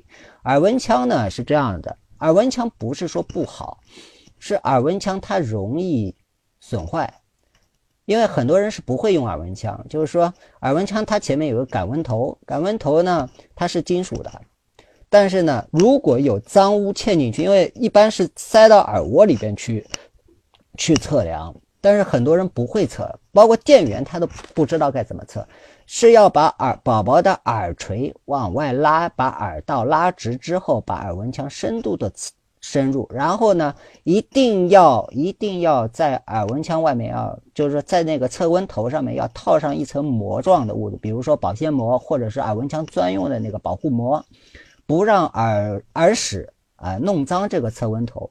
一旦弄脏之后，你再去清理，实际上它已经感温能力已经下降了。所以说，有人说我买了三四把测不准是为什么？第一是使用方法不对，第二是保养方法不对啊。因为店员卖货的绝大部分卖货的店员他是不懂得上面知识的。实际上，耳温枪也是一个好东西啊，非常方便，基本上呃三秒到五秒之间就能测准啊。所以并不是说耳温枪不好，但是。最准的还是那个水银表，最准还是水银表啊。嗯，对，刚才老周给分享的这个，这个还是挺关键的一个事情。那么，呃，确实是，如果从准的这个角度来讲，确实是。但是，但是呢，就是说，以小云老师个人的一些经验啊，我们在这边随便跟大家分享分享。反正让小朋友配合这个家的这个玩意儿。那我觉得还是以我们家孩子我有限的经验，这事儿还是有难度啊。所以，所以最后呢，反正我们基本上也就用的是这耳温枪。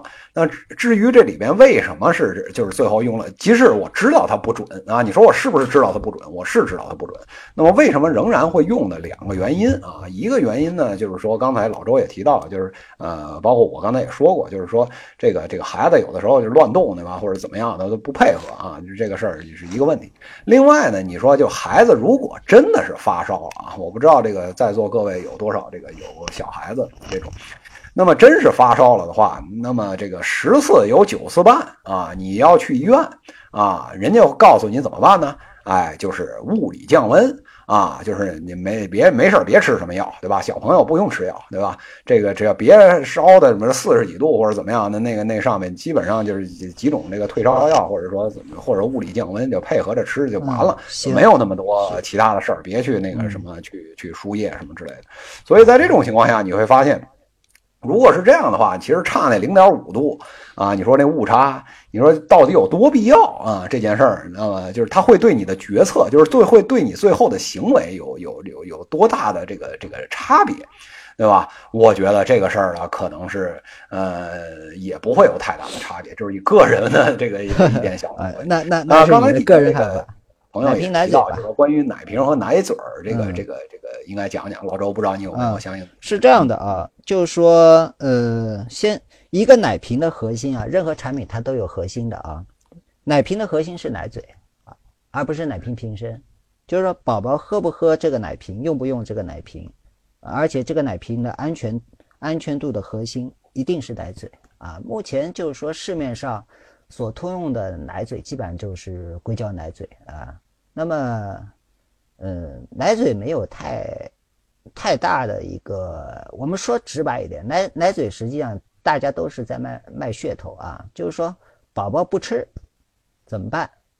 不是说因为硬和软，是因为他可能第一口的时候啊不习惯这个口感啊，不习惯这个形状，那怎么办呢？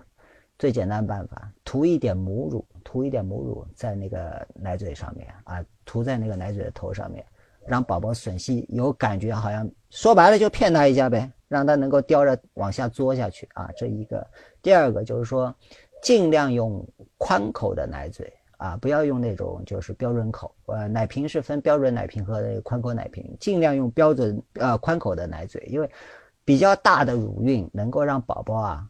他吃的时候，整个嘴的包裹面积也够大，这样的话呢，宝宝不容易胀气啊，就吞到肚子里面的空气会比较少啊。这，这是奶嘴。呃，目前国内的话，奶嘴是做的比较软啊，因为大家都心疼小孩嘛。国外的奶嘴做的比较硬，你看欧美的奶嘴就偏硬啊。我们奶嘴是讲级数的啊。欧美的奶嘴级数基本上是三十三十四级以上，偏硬的。那我们中国，包括亚洲的啊，包括日本的，基本上是二十级到那个二十六级之间吧，差不多，口感很柔软啊。但是有一点一定要提醒大家，就是你这个硅胶奶嘴，不管用，呃的每天的用的次数是多少啊？最好是一到一个半月之后就要抛弃掉啊。要换新的啊，因为它是经经常要高温消毒、高温蒸煮的，它是有一个使用疲劳的啊，而且宝宝也也要撕扯的啊，尤其是宝宝长牙的时候。所以说，奶嘴基本上，呃，我要提醒大家是，也就是三十天到四十五天要更换一次。然后瓶身的话，呃，我不太建议用玻璃奶瓶啊，我还是建议用那个塑胶类的瓶身啊。第一个比较轻啊，第二个呢，呃。不容易摔碎啊，不容易摔碎。嗯，作为店家来讲，他肯定跟你说啊，玻璃奶瓶好啊，玻璃奶瓶瓶身安全啊，没有毒副作用啊。塑料奶瓶也没有毒副作用啊。大家记得，现在卖的 PPSU 啊、PES 啊，包括 PP 奶瓶啊，它瓶身都没有那个毒副作用，所以说完全可以安全使用啊。不要去听店家的忽悠啊。就买就如果说消费能力差的，就买 PP 奶瓶，三四十块钱一个也能买着了。如果消费力可以的话呢，八九十块钱也能买一个 PPSU 奶瓶了啊。嗯嗯，所以老周说的这个瓶很重要，就是说现在其实就是又回到其实刚才老周早早呃早一点的时候提到的这个概念，就是说。呃，大家减少这种呃这个敏感度啊，我觉得本身敏感度在这个这个孕婴童这个阶段就是很很高的敏感度，我觉得要降低一些敏感度，就不要觉得就是不要我只要非得用专用啊才要怎么样啊，然后就是说这个这个这个奶瓶里要要是这个塑料就就就孩子吃了什么当场就毒倒，对就啊这是这，我觉得这些可能都是可能更多的这个成分是为了营销的。这个成分啊，在这里面说，当然呢，这种概念啊，当然这个这个这个站着说话不腰疼啊，像是这种概念的，永远啊，再过一百年啊，只要是大家还是这个正常怀孕这个这个方式没有被人类所人类科技这个所抛弃的话，那么像这种这种是呃营销的方式，再用个一百年啊，这这总会有新的不同的概念出来。嗯嗯，那刚才那个楠楠有问啊，呃，这个问题很有意思，母乳够的话，干嘛还要用奶瓶？是这样的啊，即便喂母乳，你还是要给宝宝喂点水的啊，所以你还是要备一个奶瓶给他喂喂水啊。然后就是带颗粒的奶嘴的话，我不太建议啊，这个没必要啊，这个没必要啊，多增加一个呃购买成本没必要啊。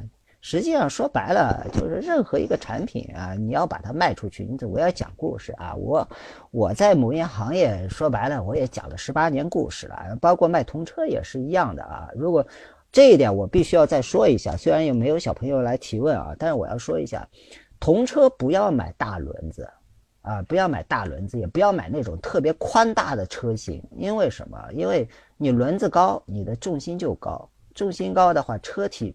在你推行的过程当中，它会有一个晃动啊。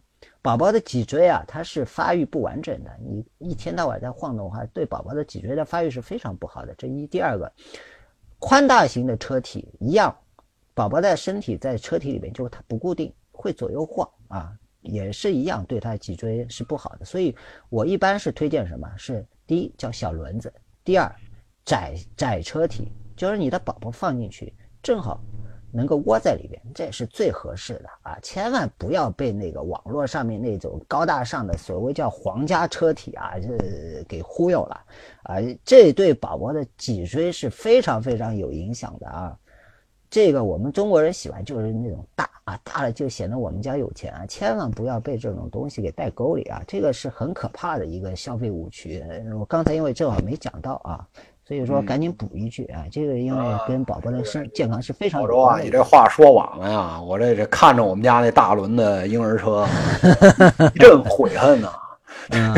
这个啊，不过这个这个倒没那么大啊，就没有那个皇家那个什么一人多高那个那大轮子没有啊。就但是也比一般那种小轮子还是要大一些的。当时还是觉得稳啊，或者怎么样的。看来还是得听专业人士的。嗯啊，对，好的。还有什么问题吧？我们还有四分钟啊。如果没有的话，头睡偏了怎么办？这个哇，这个这个比较这个找医生，不要来问老周。头睡偏了，找找医生，你帮他去看一下，是不是让医生呃医生摸一下那个颈椎。啊，让医生摸一下颈椎。对这个方面，就是今天我们这个刚才有这个这个朋友啊，因为我在这边总结一下吧，时间也不多了，那总结一下，就是说这个这个确实啊，这个今天非常感谢老周啊，在这边跟跟大家分享，就是母婴产品呢，呃，确实有非常非常多的坑，这是一个重度营销的这么一个领域。那么刚才很呃底底下有这个这个这个新朋友进来问啊，就说啊，怎么讲母婴的这个事儿，我这个这。怎么变成这个母婴的这个讨论会了？不是商财类的这个这个评论，对，就是商财类是一个非常广泛的领域。那么母婴呢，正好是一个就是重度营销的这么一个啊品类，而且呢，它刚才小云老师也说过，它的消费者啊是有非常独特的这种特征。那么它的这个敏感度，以及这容易被带节奏的这种情况，以及他自己的就是说内心的，就是由于是第一第一。党干这个事儿，就是第一次干这个事儿，然后以及对下一代的无限的憧憬和这个这个期待啊，导致了那么他是一个就是高度敏感的这么一个客户群。那么在这个里边呢，就是说啊，所谓的刚才老周讲的很多，比如什么故事会啊什么之类的这种这种情况，那么在这个行业比比皆是，而且。你会发现，那么就是不止像小云老师刚才也说过，就不止今天会这样。你再过个一百年啊，只要人类社会还是这么这么这么生，照样生孩子，这样这样走，对吧？那这个这个这各种新故事会层出不穷，那一定会在这个领域。但是呢，呃，刚才老周给大家讲了很多坑呢，我相信大家就是到时候小云老师也会存回听啊，大家这个有兴趣的朋友们可以在这边呃再仔细的研研读一下。那么。整体的感觉呢，就是说，大家有的时候呢，不要过度的被这些故事来影响。那么，其实呢，很多更呃东西呢，没有那么多差别，没有那么大。那么，另外呢，如果真有一些问题，比如说这个孩子，比如说在要补充营养啊，像等等的这些东西，或者刚才有有有的朋友提到什么孩子这个头要偏了或者怎么样，像这些东西，那么还是要请专科的医生来来。提供这个相应的这种建议啊，多听医生的，少听商人的。哎，我觉得呢，就是大家对大家呢安全的度过这个育婴童这个阶段，我觉得都是有比较啊好的这个指导意义的。那么呃今天呢我们的补这个补一句，补一句我，这就个补一句。问题的这个这个讨论呢，今天这时间也差不多了，那么啊也差啊，我们也也即将结束了。那么对这个老周今天讲的这些事情啊，希望呢有有一些这个笔记啊，或者说希望更深度学习的这个朋友们呢啊，欢迎呢添加小云老师的微信啊，小云七八七八九啊，然后呢。啊，然后我们我会把你拉进那个我们的整个小云菜群，然后你可以老周在里面是我们这个江浙沪包邮群的这个舵主，对吧？分舵的舵主啊，欢迎，而且在这个微信群上非常活跃，然后欢迎大家呢也到时候可以跟呢老周来直接啊、来私信的，到时候来交流啊，都是可以的。那么啊、我们到时候呢也会，今天刚才小云老师也说了，就是我们今天的这个 PPT 啊也会发，到时候发在这个这个群里，然后呢帮助大家呢这个这个在这个有大家有空的时候呢，可以去深度的学习一下，然后呢能到这个这个能在这个育婴童这个整个的这个阶段吧，能够少掉坑。啊，小云老师以前说过很多次，那么这个小云老师的节目呢，包括今天我们请老周来做嘉宾，那来来帮助小云老师一起来做这个直播，那么。呃，能不能帮大家在商业上有所成功啊？这件事儿不好说啊。但是呢，呃，整体的目标吧，就是能够帮大家能够少掉坑。那么今天老周跟大家分享的呢，是就是说这个商业产品上的坑。那么如果大家对整个啊、这个母婴行业的运营啊，或者说更广泛的一些其他的商业的领域的这些运营有兴趣的话，那么以及对他们的里面掉进过什么坑，那么为什么这些商业模式可以或者不可以啊、有兴趣的呃朋友们呢，可以去听小云老师的两档节目，一一档叫小评，一档叫小云商业时评啊，对这个现在的这个大家啊、商业社会上比较商业模式啊，都会有呃比较犀利的这种点评和分析。那么我们刚才有朋友也提到，就是说这个小云老师直播的问题啊，这个事儿跟大家说一下。那么最近临近过年啊，这个因为商业圈呢也比较平静了，那么小云老师呢可能会啊、开直播开的频繁一些。那么开直播的具体时间呢，到时候会啊、让我们的棋子管理员那么跟大家来分享。那么会在群里提前那么两三天会跟大家说这个事儿啊、但是呢，目前呢还没有形成就是说规律，说一定要在哪天会有一个直播，目前是没有的。那么呃，但是过年期间呢，我们可能就是节目方面的更新，我不能保证大家每天都有新的这个节目这个更新，因为毕竟过年这个小云老师一个是呃这个这个家里有很多事情，那么一个是就之前更新那么频繁，总让我歇两天，对吧？我们的这个给一两个礼拜大家稍微歇休息休息，对吧？那这个这个，所以呢，在过年这个期间呢，就是更新节目可能不是那么频繁，像以前的每天都有这种呃情况，我们隔三差五的会更新一下节目。那么呃，但是呢，直播呢会比原来频繁一些。那么所以呢，这个这个大家可以就是如果有时间的话，欢迎大家的来喜马来来听小云老师的直播。那么小云老师的直播呢，跟现在喜马很多直播不太一样。那么小云老师主要在谈论的那是商财类的这种啊、节目。那么啊、也欢迎大家关注。好吧，那老周今天辛苦了啊，非常呃非常呃欢迎呢，呃这个各位呃朋友们，说如果以后呢你想像今天老周一样来分享一下你所在行业的这个呃深度的一些运营的经验和技巧，以及那么特别是就是像小云老师刚才说的，就是这个行业有什么坑，那么欢迎呢来小云老师直播间，然后跟小云老师来一起来连麦，然后我们一起跟大家做一些商业的分享。那么今天我们的直播差不多就到这里。那么啊，非常感谢这个各位听友，那么也感谢这个啊，刚才这个我 YLJNet 送的这个暖手宝啊，飞雷送的小狗汪汪，非常感谢大家。那么我们下次再见，好吧？非常感谢大家。啊，今天的直播就到这里，啊，大家拜拜。